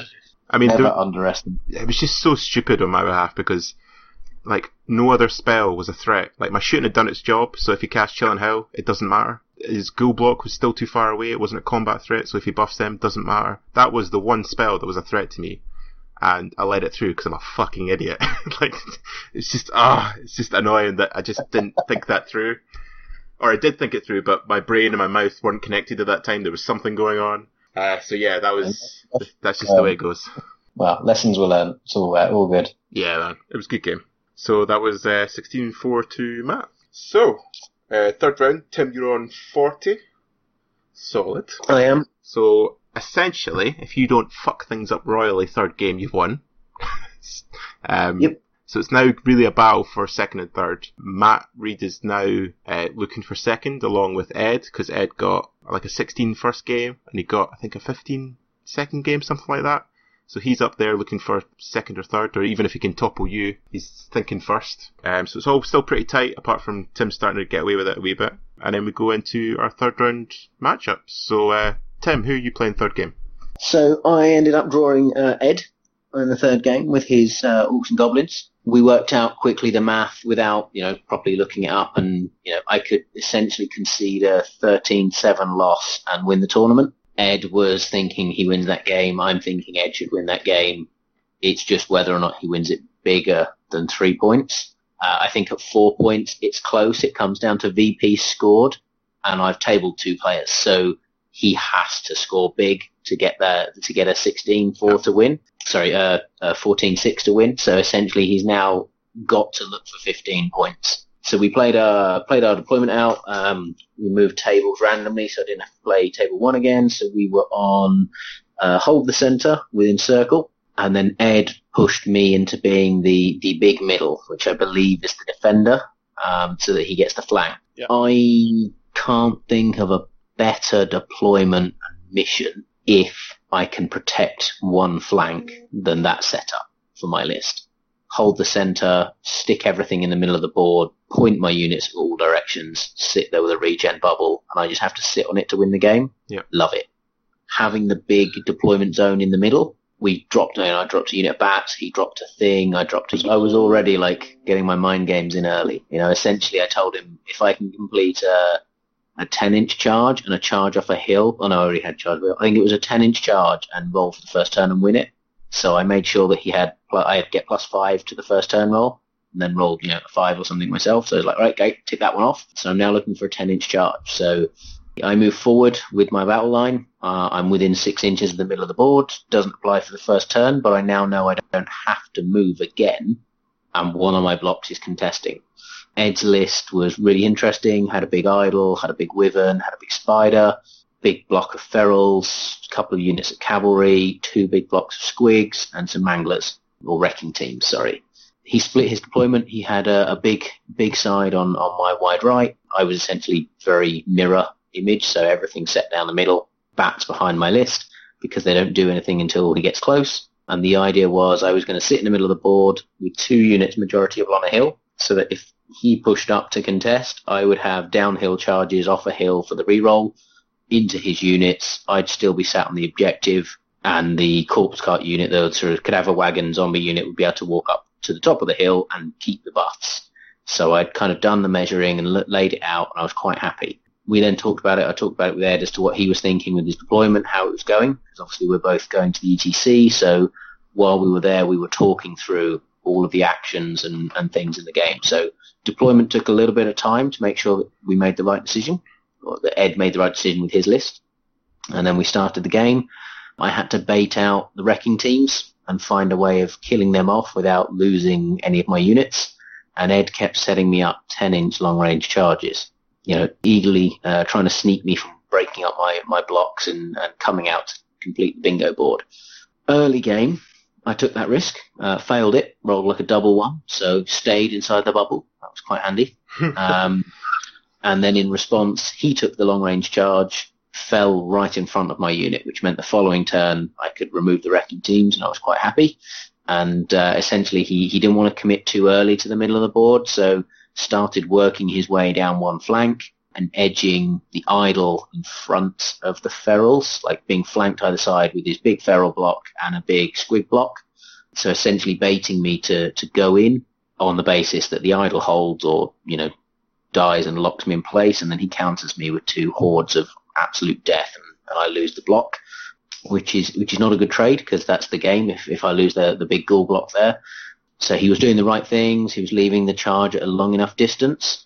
But I had to bear in mind that with his war, he makes that distance a lot smaller in his turns. And I think one of the turns he left the idol just a little bit too tempting. And I, where I was in a position where there was a big gamble. If I if I made the charge, killed the idol, I could overrun between the two blocks and get out of their arc potentially to catch uh, something in his secondary with the with the right overrun. I think it was like an eight or nine on the dice overrun. So a real big reward if I pull the the, the, the move off. Took the charge, got my reroll, got in, spent the whole magic phase buffing that unit so that it could go through the idol, which I don't think Ed was expecting, at least not without a good trade. And then I poisoned the crap out of it and smashed it up. Um, got my overrun, got into the unit in the units behind, so now had a hole in his battle line, pretty much com- made him commit to going for more points at this stage. So in his his following turn, he had to push at me, uh, which he did. All this time, the wyvern and the spider are, are working their way around my flank, and I'm worried a little bit about how much chaff I've got there to, to slow it down. So I'm sacrificing bats left, right, and centre just to to keep him at arm's reach. So he he does the commits that he had to make.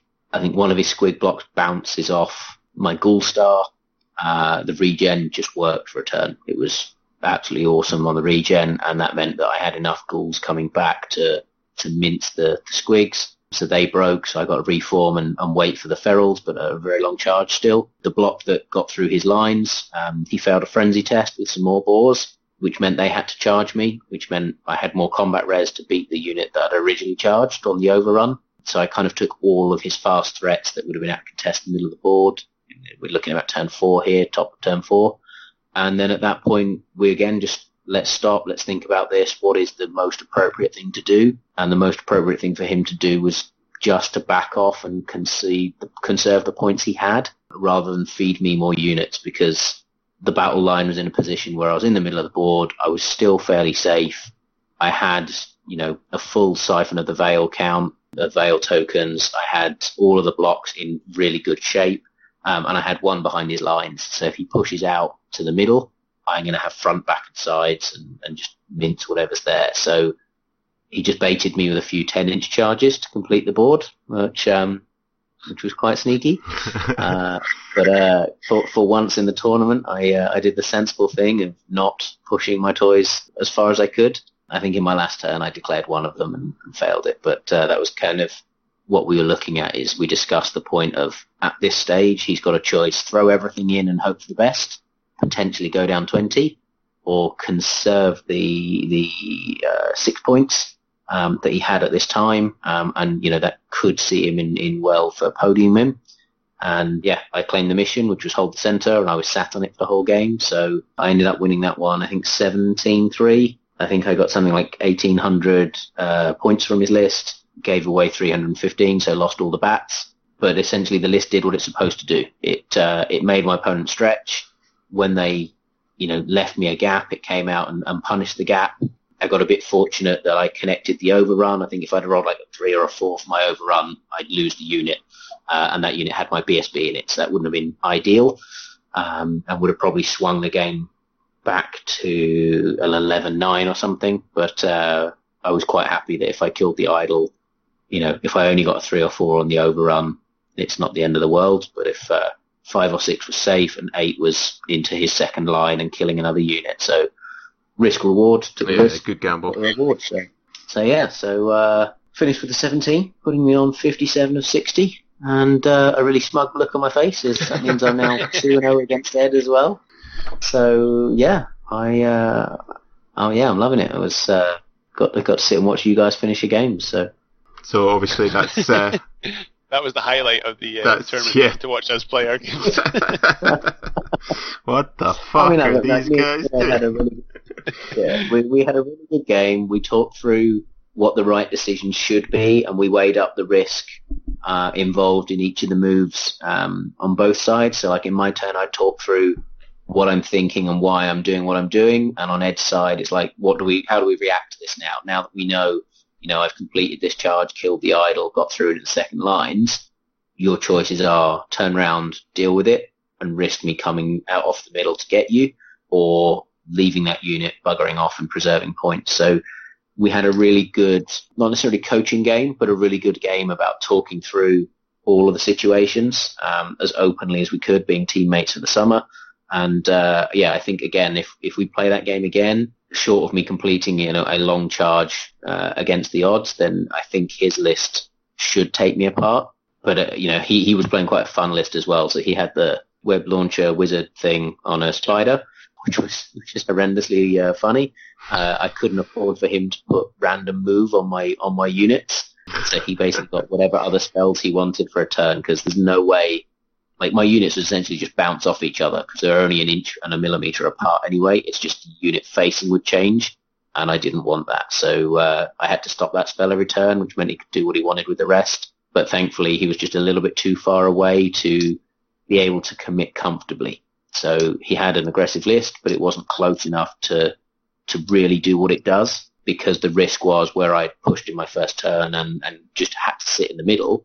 I didn't have to come out. So, um, you know, I, I could afford to take my chances more sparingly than his list needed to in order to, in order for him to get points out of my list.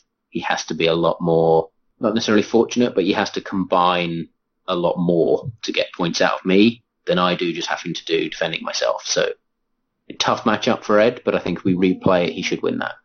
Interesting. Cool. Also, VC. Well, this is a vicious rumor that's circulating just now. For a defensive, I'm not going to fight you. I beat up three people. Um, I think VC are very strong. Yeah. Sorry, Paul. I was just going to ask, was this the first tournament you'd played that list? Had you played the list much beforehand? I had played. I think I played four practice games with it beforehand, maybe five practice games in total. Not necessarily at another tournament, but at a little like gaming practice day Yeah. down in London. So not a tournament per se, but I'd learned very quickly that I can't just sit there and do nothing. And I'd learned that if I push too early, that's bad. Um, and I've also learned that kind of if I push and leave a gap, that's horrendous. So it was kind of all push together or all sit and do nothing together. Yeah. So I'm, I'm still ironing it out. It's certainly not the play style I'm used to or that I enjoy, but it's uh, it's quite rewarding if you make the right decisions. The list behaves for you. There's no panic test to screw your lines up. There's no, you know, oh, if you kill this one little unit, it could block everything else because I, I just don't have those things. So I, what I gain in that, I lose in, in other regards. So essentially, it's like playing a dwarf army without any guns. You know, your opponent has to commit to you for you to win big. But if they commit to you and don't get all in at the same time or don't get a big magic phase to support the turn they charge you or any combination of something goes wrong, it's VC. You know, if as long as you don't spam and lose massively in a combat, you're going to be there again next turn and uh, they're going to be slightly dwindled in, in numbers. So it grinds very, very well. And I think that the, the list has a weakness, which I'll, I'll tell everyone about after the ETC. Uh, That was going to be my next question. so yeah, so if everyone starts playing this as a meta, I'd love it because you know I know what it is. But um, yeah, I, I think the list it, it does a lot. It rewards you for playing well and playing sensibly and taking the opportunities that are presented. And so long as you don't, you know, allow somebody to, to do the, the thing that cr- crushes the list, then uh, it's it's just very reliable and effective. So I'm really happy with it. cool. awesome. Okay, Paul. Game three. Talk us through Game it. three, I was playing against the one and the only Martin, aka the Salt Miner. Oh, Sylvan Elves. well, this will be a fun game. yeah, actually, it was a really good game. I don't like playing against someone else, especially if I know they've got loads of really good shooting. And again, I was like, oh, I don't want this matchup. But it was actually really good. So it was Dawn Assault, Spoils of War. I really liked Martin's list. Like when we were doing the list reviews, I thought it was pretty cool. So he had like the three units of elite shooting, had the Thicket Beasts, the two units of Dryads, the two Dryads ancient characters, which are giving them buffs. He's got the Kestrel Knights. So it's quite mixed, which I really liked. He had really good magic. He had the Druid Wizard Master with Shamanism as well. yeah. So I had a lot of really good options for magic. So basically, I did what I did my last two games. Basically, I dropped for first turn and just pushed. It was Spoils of War. So basically, what I did was I had the Chosen Knights in the center, and I just marched them into the wood and just thought, I'll take the DTs, I'll pick up the token next turn, and I'll just make sure I compete for the secondary right away. On the left hand side, I did the same with the Warriors, marched them up, magical moved them onto the token to do the same thing. And then dogs straight the middle, chaff them. You can charge them if you want. I'll countercharge with chosen, and then I'll get them into combat soon. And then if he starts bringing in the dryads, that's fine. I think he he kind of surprised me though. I didn't think he would do that because I thought Martin's quite good. He's got a really good appreciation for the rules. He probably won't do that, so I'll need to. You know, if he doesn't shoot dogs and shoot something else, then I'll just charge the dogs into some archers. That will clear the way, and the chosen can go in. But he did charge the dogs, which I was quite surprised with one of the dryads units. Overran, and then I charged with the chosen, and I want to say I did something like 22 wounds. I did like more wounds than I needed to, to actually kill the unit, Jesus. and just wiped them out. And I think he was kind of surprised that happened. I was surprised I did so many wounds, but I was like, I'm going to win that combat because I'm striking first, and you're, you know, it's AP three. You're not going to any armor save, etc. So took those points, I was quite happy with that. And then I think on the on the right hand side, he had his kestrels, and just knowing they're so fast, I basically held back the chariots on that side. So just giving them long charges on things, and then giving me the counter charge with the chariots. I think turn two, I declared a charge with one of the chariots onto the kestrels, and he fled.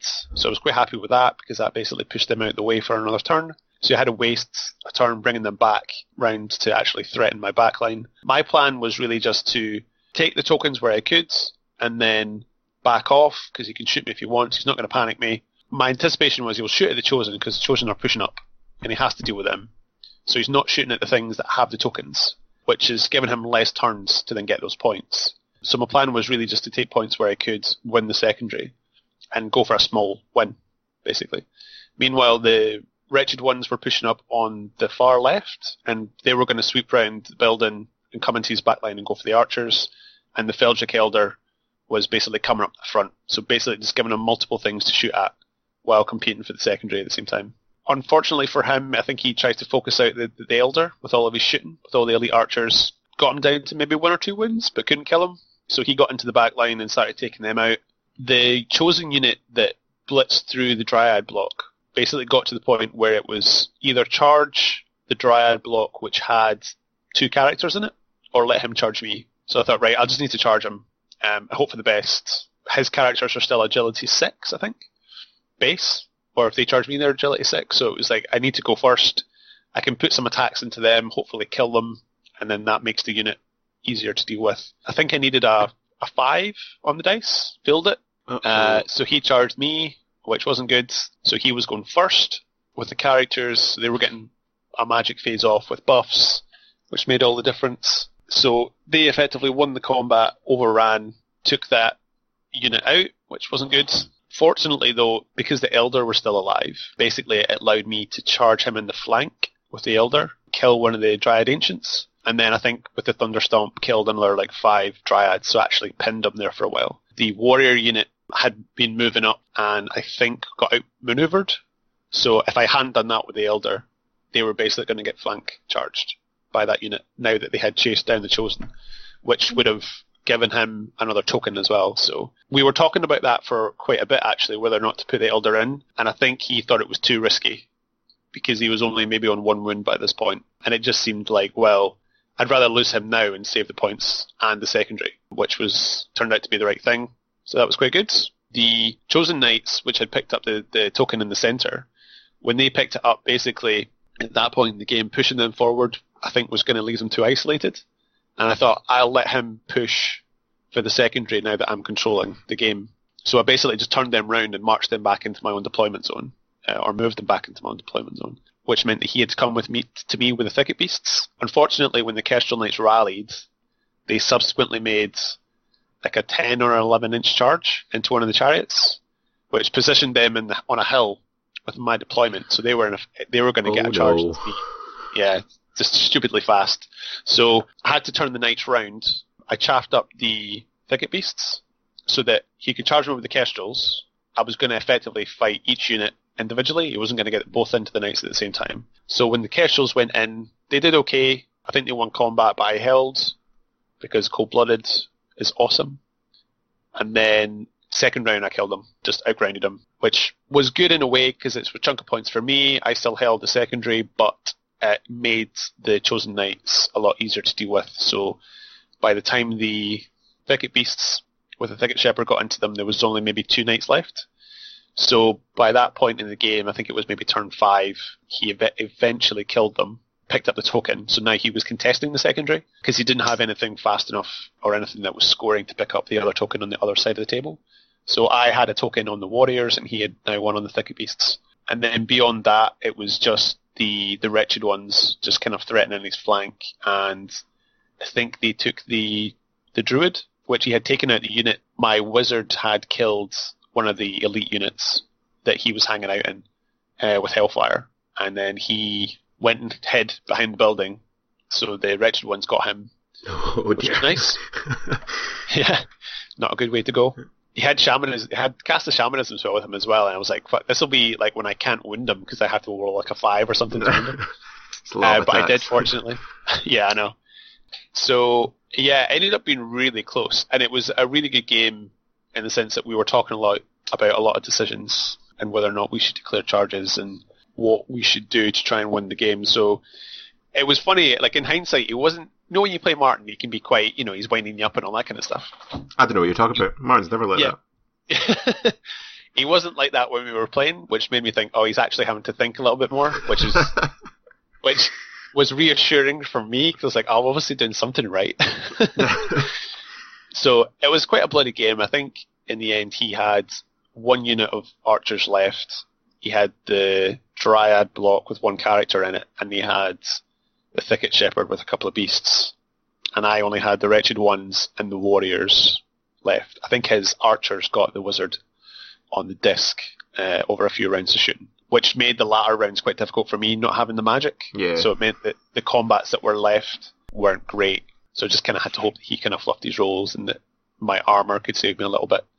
But in the end, we no one won the secondary, and it ended up being a 10-10. I think Wow. I had killed a couple of hundred more points than him, but it wasn't enough to make it an 11-9. So it was a 10-10 in the end. So I'm really happy because uh, three games and only one loss. I was like, I'll take that. yeah, for sure. and um, it ended up, I think I was on, was it 34 points? Was that Yep. what we had? Yep. Yeah, so uh, yeah, I was pretty pleased. I mean, if there had been a second day, Well, You know, I'd- pretty prime, yeah. yeah, I mean, I, you know, it wasn't like looking like I was going to catch Tim or anyone, but I could certainly start to think, well, if the, the next two games go well, then I can maybe be within like you know top three, top four, or something like that if I get good results. So yeah, it was a good game. I really enjoyed it. Can't always say that when I play Martin. he's listened No, to this now, right? And he's gone, ah, fuck you, Paul. totally, totally nailed the accent. Thanks, man. that wasn't racist oh, whatsoever. right. Might get radios has to cease after a legal lawsuit. it was a good way to end the day. cool. So, what about your game three? Uh, my game three was against the wild card of the tournament, Fraz Campbell, who Yeah. first tournament coming into game three has won two games, which no one has a right to do in the first tournament. So uh, Fraz plays dwarves. Um, so you're obviously ecstatic oh about that yeah, matchup. like loving Love this shit. dwarves. Loving this shit. Um, the, the positive thing though is that Fraz is a really cool guy, and uh, we've had a lot of fun when we play. But I would be lying if I didn't say that I'm looking at this game and I'm thinking, right, this is my opportunity to get points back after that mistake last game. And this really fucks me actually, because I was looking at this game thinking, right, I'm gonna, I'm, I'm gonna get up there and I'm gonna get points. This is what's happening. Um, so the deployment was, I'm pretty sure the deployment was just frontline, and um, the secondary was Spoils War, which isn't good. The, the the only good thing is is that Fraz's army isn't amazing at scoring either. It's certainly better at mine because he's more combat orientated, but um, it's not ideal for him either. We we throw a couple of shit bits about. I've got two scoring units out on one side against his zero, uh, so I think right, I'll go up and get that objective later on. But he put a vengeance seeker there, and those guys are little shitbags. Um, there's a token in the middle, um, and he kind of goes on the opposite kind of side from me, and he drops quite early for first turn, which I'm okay with. So I deploy essentially opposite him, and on on this side of the board, there's a building which creates like an alleyway right at the board edge. There's a big hill in the middle, so it's essentially there's a there's a gap between the building and the hill, and a gap between the uh, edge of the board and the building. So he deploys with uh, his Kingsguard unit and his Seekers looking at this gap, um, supported by a, a attack copter, and then in the, the gap between the building and the hill, he's got his two units of uh, shooting clansmen, and he's got his spear block behind them with his deep watch unit with his characters in it. So in my head, I'm thinking, fuck the gun line. My Imperial Guard unit should kill any of his units in combat. So I'm going to push my Imperial Guard unit up, and I'm just going to, as long as I can fight them one at a time, I, I shouldn't get stuck on any unit more than a couple turns. And because of the way the terrain is, I should be protected from flanks and things like that. So it should be okay. So I deploy in such a way that first turn I can maximise my shooting, but I can get the Imperial Guard up there, up, up that alleyway between the building and the edge of the board. So turn one goes. Fraz's shooting's pretty good. He takes, you know, a fair few of my light infantry just because, you know, it's, he's hitting on fours or fives, so, and then he's wounded on threes, so he takes a few of them out. My turn, I push the Imperial Guard up. My shooting isn't very good.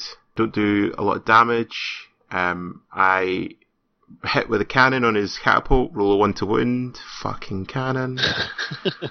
um, the rockets hit once on the catapult and do they get him down to one wound, and I can't finish that last wound off, so his catapult's going to be firing again next turn. The Chicken Lord is sitting behind the Imperial Guard, so he can't charge me, he can't see me with his war machines. But next turn, essentially, the Chicken Lord can either fly over and then threaten his back line, or he can choose a small unit and basically bully it. So it's going okay. I've kind of accepted that I might lose light infantry. Unlikely that he's going to get the war machines, just unless the light infantry crumple. Um, he won't be able to see them with the, the sh- shooters, and he's unlikely to be able to get in that side of the field to threaten them in combat. So Fraz moves up. He takes central objective with the spear dwarf block, and he's got a real problem on this the Imperial Guard side now because his Kingsguard will, you know, do a few wounds to me because we're hitting at the same time, but he's only got 20 Kingsguard. It might actually be only been 15. I wreck that unit just with the amount of attacks I'm throwing out. So he's got an issue. He kind of backs up a wee bit, so he sets up that if I hit the Kingsguard unit, the the Seekers would come in to the flank. And Yep. it goes to my turn. I just move up again. So now I've really set up charges. So now the the chicken can see the steam copters and you can see war machines. Uh, so he's really set up now for next turn. And the Imperial Guard are sitting there, basically forcing him. If he wants to fight me, he needs to charge, but he can only fit one unit in. So it goes back to Fraz, um, and he's, he's kind of stuck again. So he backs up a, a little bit. My turn. I declare a charge against the uh, Kingsguard. He thinks about it, uh, and then he flees, which I think was the right decision. Because if he doesn't flee, I hit them, I kill them, I reform, and then he has to fight me anyway with the, this Slayer block. So he flees, they're leadership 9, or 10, or some stupid fucking dwarf. Um, so they're probably going to come back, so he flees. The Imperial Guard redirect into the Slayer block, which is an automatic charge, and this is something to note for later on. It's an automatic charge, so there's no way I could fail it. Um, so it goes in, that's fine. The Chicken Lord, uh, because charge gets the Steam Copter, because the way he dangled it, I could clip him, kill the Steam Copter, and then be in the back line. Uh, he flees with the Steam Copter, which again was the right decision. Chicken Lord redirects into the Flame Cannon, which is there. So it's a 7 on the dice with Swift Stride. I fail. I don't fail far enough to go over the um, the Imperial Guard block, so I just b- bounce off the Imperial Guard. So it's annoying, but I'm like, it's okay. This the Flame Cannon really won't hurt him because he's got the two up against it. Um, So next turn, next turn, he's going to get in. Uh, the Slayer combat against the uh, Imperial Guard, I eradicate the Slayers in one turn, just absolutely blow them apart. He does quite a lot of damage back to me with paired weapons though. And then my Prelate is in a challenge with his champion, the Slayer champion first. I kill him. So next turn, the only thing that's stopping the Imperial Guard block is this Dragon Seeker that was in the unit. But I'm going to Yep. lock it soon at him, and I should kill him. So, Fraz's turn. The spear blocks start moving round to go towards the objective that I thought I had in the bag. Start pushing up there, so that's now a problem. And his Deep Watch have turned round and have started coming towards the Imperial Guard. He rolls to um, rally the Kingsguard. They fail. They run off the board. Fuck you, dwarves. The gyrocopter rallies though, so he turns round. And then my prelate continues to do fuck all against the Dragon Seeker, despite having all his stats and divine attacks. So I do fuck all. He does a win to me because fuck because I'm I'm failing my armor saves on one. I roll I roll two ones actually. He did two wounds to me, sake. so I'm on one wound with the prelate. Love and life. Um, so that's not great, but I'm thinking, okay, this is the turn. This is the turn that I push. Chicken, need a seven, swift stride. I roll triple ones. Son of a bitch! So again, I don't even fail far enough to get over the Imperial Guard, so he's stuck there again. And then the fucking Slayer combat, I failed to kill him again. He doesn't do any Fuck's wounds to me, which is nice, but he's still there, he's still stuck. So it means that on his turn, so he moves up the Deep Watch again, back to my turn. Um, I finally kill him, I can't do anything. I just have to face this Deep Watch unit, and his turn, the Deep Watch go in, and they beat the shit out of the Imperial Guard because they took such a heavy beating from the Slayers, and I wasn't able to get away. Um, actually, before this, I failed another charge. I forgot. Um, so because the chicken keeps fucking failing against the flame cannon, there was an opportunity for me to, uh, once I'd killed the the dragon seekers, to charge the flame cannon and get out of the arc of the deep watch, basically save those points. But I failed that because I needed something like a four. You know, fuck, fuck me, Yeah. right? Bang, Yeah. not getting that. So the deep Watcher now into the imperial guard. That's not great. just as an aside to this, just Yeah. to kind of sum up Andrew's mood at this at this stage, I we were playing on uh, tables right next to one another. So bad. I don't know if you remember this, but I turned to you and said, "I just failed a fucking like five inch charge with the chosen," and you you were like, "Don't talk to me about failed charges."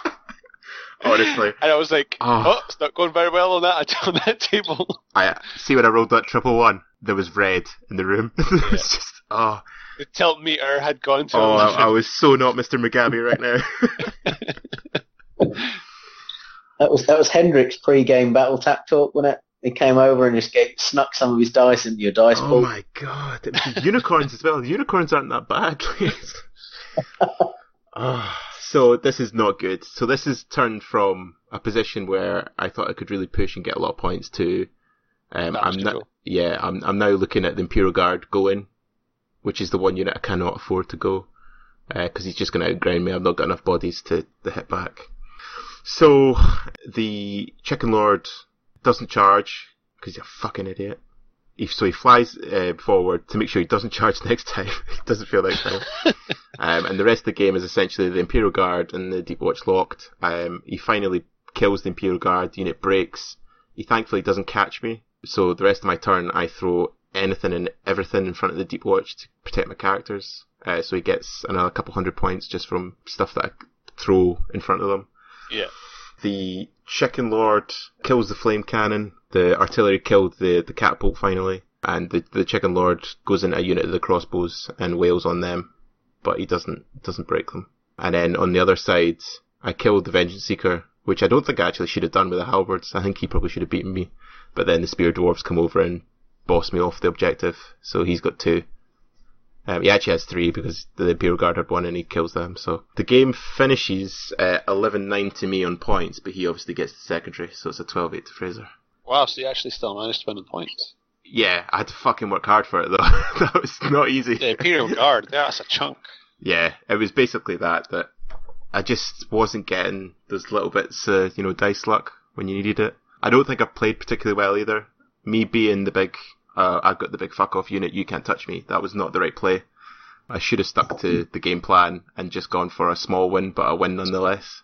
So, live and learn. Fraz is great fun to play against though. Like, he was, he How were was- his uh, shield wall saves? Oh, they were, they were pretty good, like, he Yeah. was, he was making all these fucking saves and he just smiling at me, winking. He's got a reputation for this now. yeah. It's like Nick in declaring long, long charges and getting them. Yeah, but like it was it was a good game. I just I did for about twenty seconds. I just saw red because nothing was working. Like my shooting wasn't good. I wasn't making charges. I was failing leadership tests. Like a couple of the light infantry ran off the board. And it was just ah, nothing was going right, and it, just felt like one of those games where nothing you're doing is working. Yeah. Um, and when you're looking at your final game at a tournament trying to harvest points, that's not what you want, ideally. But, you know, these things happen. Fraz is great fun to play against. And we were laughing at, at it by the end of it. I wasn't laughing in about those 20 seconds when I was failing those charges. But, uh, yeah, that's just the way it goes. Uh, Fraz played well, he played tight. I don't think he really made many mistakes. He just, he did what he needed to do and he capitalised on me not getting those bits of luck, which is absolutely what you need to do in a tournament game. And, you know, Fraz finished the day with three wins out of three. His first tournament, which is absolutely bananas. So it's really well, fucking well done. Well done, you lucky dwarf playing bastards. I know, right? Well, he plays dwarf, so it's like maybe, you know, handicap there, but, you know, whatever. No, like So, it yeah. was uh, really good for Fraz. Like it was, just, he had to like shoot off for work uh, the next day, so he never actually got to kind of enjoy his victories at dinner. Yeah, so that was it. Uh, end of game three. So, um, So- will we run through the, the leaderboard? yeah. So from what end? Let's start at the bottom. We'll work our way up. Right. Let's give Henrik his due. Right. Let's do this. So Henrik was last, unfortunately. God bless you, Henrik. Um, he won the wooden spoon. He claimed a mighty seven points. Above Henrik was Brian with his KOE on 11. Just above Brian was Nick. He had 18 points. Did you speak to Nick much during the tournament? I don't think I Um, had the opportunity to I do. saw him, I think it was between game two. His first game didn't go well against Pat Reed. Yeah, he just, he was smiling, but I don't think it was going well. Yeah. Okay, so that's definitely a prediction we got wrong because we thought Nick might have the edge in that game. yeah. Okay. That was our fault then. We obviously jinxed him. Sorry, Nick. Sorry, Nick. Above Nick was Andrew with dwarves. Uh, he had 23 points. And then we had Matt Wilson with infernal dwarves uh, on 27. Surprised Matt didn't come a bit higher. As we said, we were Yeah. kind of surprised Simon got the win game one. I don't know what his what the rest of his matchups were. He played Danny last game, didn't he? Yeah, I think so. I know that he's, Yeah, I- his general died pretty early, both game one and two, so that's never ideal. no, that's not good. And 13th place was James with the Ogre Khans, 27 points. And then above James was Simon with Sylvan Elves. He had 28 points. And then above Simon we had Tony with VC. Tony actually got two wins as well, so Yep. Pretty good, Tony. Uh, 29 points. So pretty close. I mean, what's that? Between 11th place and like 16, 17, there's, well, 16th place, there's no, not a ton of points there No. between three games. Fairly tight. And then above Tony at number 10 was Guillermo, who had 31 points. And then tied with Guillermo was Monroe, who was also playing Vermin Swarm, and Danny with these Orcs and Goblins. So they were all tied on 31. And then we had the Salt Miner himself, Martin, with 32 points, so he's Sylvan Elves. And then joint fifth was yours truly, Madget Radio for the win, Andrew and Paul. Yay! That was totally orchestrated. of that course. was totally what we course. wanted. Fourth place, just missing out on podium, was Ed's, Orcs and Goblins. 35 points for Ed. Third place, Fraser. Three wins. That's what, that should be his name now, Fraser Three Wins Campbell. With 38 points, really good. Really good, Fraser. Like, I think it's fair to say we're surprised that he won three games. I Not think he was surprised to be fair. yeah, well, he's a new. He's kind of. I mean, he's been playing maybe a little bit longer than Brian. Yeah. You know, but like we said before, he's been running the same lists for the Which is a hundred few percent the so right he's obviously thing. a yeah. lot really comfortable with it, which is really good. Yeah. So, and then just well, I was going to say just missing out on the top spot, but it really wasn't. But you know, compared to everyone else, he did really well. Matt Reed's three wins with 47 points with his Vampire Covenant. And then taking the tournament, King Beyond the Wall, Tim Botnick, three wins, 57 points. Incredible. So two vampires in the top three, Yep. followed by a dwarf player. I'm sure Martin will have a thing or two to say about that. Both the vampire players in the top three were the, the ghoul lists as well, just saying. Yeah. Broken much? I, I, I'm not denying any of this. VC are broken. Uh, how, how would put out that dwarves they need a buff though. It's- it's- what, what kind of event do dwarves finish third in? Come on, guys. I tried I tried really hard to stop that to be fair. I mean, that does balance out somewhat with Henrik coming last. But as we said, that's really just dice. oh yeah. Hundred percent. Next event, Henrik can play the VC Strigoi list. Then, then we'll see some shit. So what did we think overall? Pretty surprised with the with the top three. I think we had said Tim was in for a really good shout. Yeah. Uh, Matt Reed, we had said we liked his list, so not too much of a surprise. Ed wasn't far away. Andrew, you were fifth. We had said we liked your list. You weren't far away either. But yeah, some definite surprises in there. Certain results certainly didn't go the way we thought it would go. Yeah. I mean there was What did we think? Yeah, sorry, go on. I mean there's four points between us and joint fifth and uh, Fraz in third, so it was it was super tight. Yeah. And then like the rest of the leaderboard is is pretty tight. It's really um, only Tim out front who's got the big lead. Yeah. Pretty tight within our kind of jabroni group. Jabroni group. What did we think of the event overall? I love it. Uh, the the venue, the crowd, the wildlings, the you know the way that you guys put the event on, the everything about this event is awesome. The social off the tables, the extra time within the rounds, the venue being you know spacious and cool, having that fire exit right next to the top tables is marvelous. Um, I, I love coming up to Stirling. It might be the furthest I have to travel for, for gaming events, but you guys are certainly my favourite events to go to. Hell Um, yeah. no- Making none his of money this today. Related no, none of this related to the actual games I play or the fact that I won. Like I could have, you know, I could have scored six points and finished below Henrik and still completely love the event. The the best thing that you guys seem to do is your trophies are fantastic. The the custom ones each time are awesome. The the prize support you guys pulled together for this event was just off the chain. It was amazing. The only thing I would say is that please never do a sword. the crown when I brought my my, my bag up. I brought everything up in my army clothes. The crown did not fit, so Please say you were on the plane. control. Oh, I was wearing it everywhere. I had to wear it on the plane. Like, there was no way to put it down. So, you know, the people I sat next to, they asked, the stewardess asked, you know, I'm pushing, I'm pushing ninth age in Scotland, mate. Everyone in Glasgow Airport. Yeah. Did Um, the stewardess bring you a colouring book? No, they did not. No, no. Um, What? what? I did Okay. get is I, I, I did get a lot of funny looks going through the airport with it on though. So it might have been the swagger I had as well. Like, Could be on the wall. but uh, you were just you know. obviously totally owning the look. People were like, I'm cool with this. That's totally a thing. yeah, yeah. So yeah, you, yeah. I'm, I'm not going to suggest you guys should get a particular trophy because it will jinx me from getting it. What we're going to do now, we're just going to get a sword made, and it's just going to be the Tim Ah. Award. And it's you just get it by default, just so you have to take it on the plane.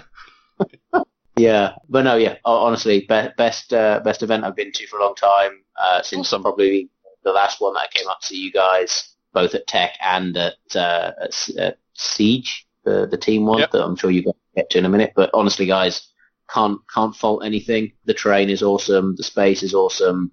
The the relaxed atmosphere is awesome. Yeah, the prizes, the prize support, the the crowd, and the mentality that the games are played at is fantastic. So I really, really enjoyed coming to the event, and uh, you know, Glasgow is not that far, so uh, yeah, count me in Oh. for the next one. and we did not pay Tim to say this, No, it's did money not. anyway. Wink, wink. nor did we let him win all games so that he would win and therefore plug the event. Wink, That is wink. not how we roll. if Henrik had had the chance to table Tim, he would have taken it. No, Um, seriously, honestly, this no, event awesome. is. I, will- I will be doing what I can to to bring some of the local guys up with me to the next one and uh, and expand the numbers of the event so that the team guys don't have to play each other quite so often and get some more fresh Yeah. blood in. But anyone stumbling across this and listening in, it's well worth coming up to. It's a fantastic event. Thanks, man. Andrew, did you have any thoughts about the event? Was there anything that we did differently or you think we should change for next year? Um, Band dwarfs. ban dwarves. Ban dwarves, that's a given. I think Basically, that's ban anyone that looks like they might beat me. That'll be fine. Um, that So person no has event. hands. They yes. can roll dice. Aha! I win again. No event this uh, no, it was it was great fun. You know, it was awesome getting you know Tim up and the Durham guys and the Iron boys over, and obviously we were all there. It was it was just super fun, very cool, relaxed. Like no one was taking it super seriously. Everyone was joking around. There was good banter between rounds. Yeah, it was it was, it was great. Uh, the only sad thing is is that it's only one day. Like you can't Yeah. you can't have the festival of gaming that uh, you might want. But no, I thought it was fantastic. Gary did a, uh, you know an amazing job in the trophies once again. Um, Yeah. and uh, yeah, looking forward to next year. Cool. I think um, what makes it for someone organising a tournament and for someone that's local to the club is it is when you get people coming from other clubs to Yeah. come and play because it is that you know slightly different list that you're playing against. You know, it's a new person, so you're partly because it's an event, but just because you know I think it's safe to say that everyone in the club's really nice. Like everyone gets on really well. It's a really good atmosphere. So you're always making that effort when you're playing against someone new to have a good time. Yeah. So for me, that's certainly something that makes the event like we get sick of sight of each other. We don't want to be playing, you know, three games against the same fucking people. Nobody wants have- to play my list at the club anymore. We want to like rock up and you know pay a ticket to play, you know, three chumps that I see on a kind of weekly basis. So it's it's always great getting people co- coming up from elsewhere. So if people are listening, you know, if you're looking for an event, I would really recommend that you come if you can. Obviously, you know, it's it's a bit of a distance. You know, it's hard to kind of guarantee that time. But if you're looking to come for an event and you know you've heard good things in the past, then I would really recommend that you come up, give it a go. We're all nice chaps. We're talking about making our events two days now, primarily to cater for people that are coming from far away, so that you guys get your money's worth and it's more of a weekend deal. Having the additional day on the Sunday this year was nice. I think Yeah, it was nice. good kind of compromise for the guys that do prefer the one days, but I think it feels to me that most people in the club that were hesitant about having a two-day event have came round to the idea of making it two days now. I think the majority of people would prefer it, and because everyone does have such a good time, and there's so much build up to the event that one day doesn't really feel like it's enough. So I think that's something that obviously me and Andrew have talked about for Siege and what we'll talk about now, but maybe in the future I think that'll become the norm. Is that all the events will be two days. Unless it's, you know, silly things that we just do off the cuff. But I think Siege and Strife are two of the big kind of calendar events for us that I think it makes sense to make two days. Yeah. So that kind of leads us on nicely to talking about the next event. What's the next event, Paul? Next event is a little event that we like to call Chevelle Siege. Oh yeah. And this is our this is the return of the three man team event that me and Andrew put on last year. And the big thing that kind of makes this stand out apart from it being a three man team is that me and Andrew have put together custom scenarios. So all three well, it will be all five. So the decision's been made to make it a two day event this year. So we're really excited about that. So all five scenarios are completely custom. Nothing straight out the book. The deployment style, the secondary, it's all being designed by me and Andrew. So they're all completely fair and above board. Of course. Pick a corner. nope, not that corner. That's my corner. all the tables will have no interfering terrain within the middle of the board. No, but seriously, like um, me and Andrew do put a bit of effort into playtesting the the scenarios, and last year we put them up early so people could practice well in advance. So it's going to be a two-day event. I think is am I right in saying it's the 17th and 18th, or the Yep. 16th and 17th of November? Hopefully, you guys listening to this, this can tempt you to come up and give it a go. Everyone really liked the scenarios last year. Me and Andrew will have to come up with a couple more this year to kind of fill the second day, but that'll be a good challenge for us to come up with something. Hopefully, with the two day, we'll get some other guys coming up. I know that the Irish GTC guys, uh, Barry and uh, James, uh, Yep. are talking about getting a team to come over from Ireland, which would be amazing. Um, I know that the Fantasy War Gaming guys are talking about coming up, so Paul and Tony, and I think uh, they'll try and wrap Mark or Matt in uh, coming up with them. The best thing about Siege, the best thing about all our events is that they're super, you know, relaxed and just good crack, uh, particularly team tournament. I mean, Siege last year was just an absolute blast. It was just so much fun. Um, Yeah. So there'll be a lot of shit talking, um, a lot of a lot of banter. So yeah, it'll be just really good fun. And uh, if you really fancy it, but you you don't think you'll be able to get a team together, feel free to sign up as a merc. We've I think we're already at 11 sign-ups, which is pretty cool. Yep. And there's a couple guys just signed up there. They're just mercing it.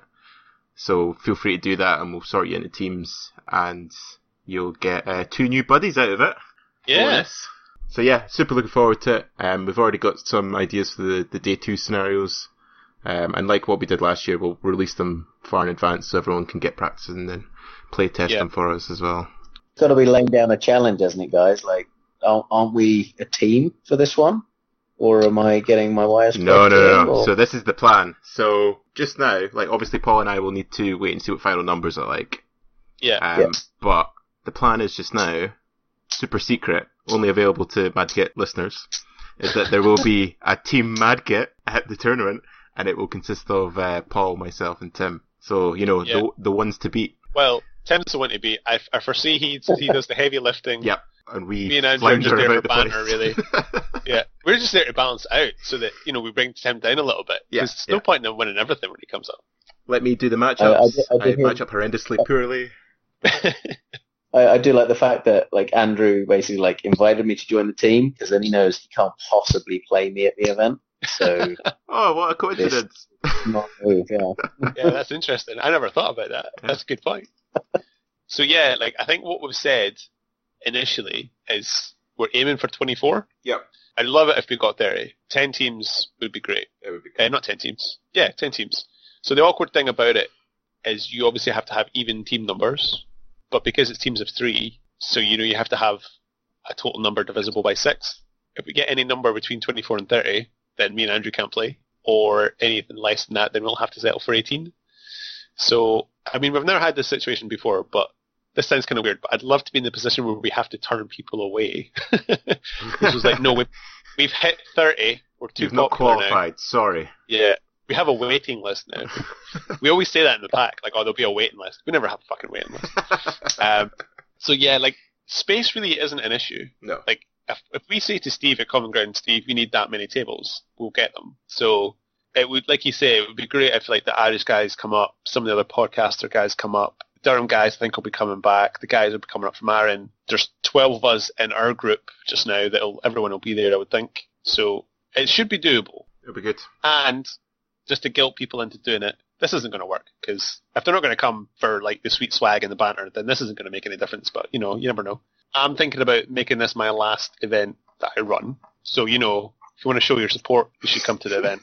Because we're lucky within the club. I mean, we've always kind of got new people coming in, so our club always feels like it's kind of growing, which is good.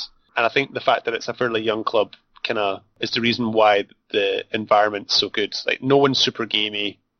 Like everyone just wants to learn and have a good time. No, no one takes it too seriously. It's a good group to come up and play. So if you are a gamey fuck and you want to win a tournament, Come on up. it's a good it's a good tournament to go to. yeah, it'll be good fun. Yeah. So very quickly, because I'm conscious that we've rambled on, a couple of our guys went to Midlands last weekend, including Tim. Yep. Solid mid-table finishes for all, which was good. Importantly, the Mhm. first game was um, a ETC practice draw, Scotland versus Wales, and uh, I couldn't go because of girlfriend commitments. Um, so Martin took my place as the Empire player, and uh, the team scored 81 to Wales's 79. Tim, is that right?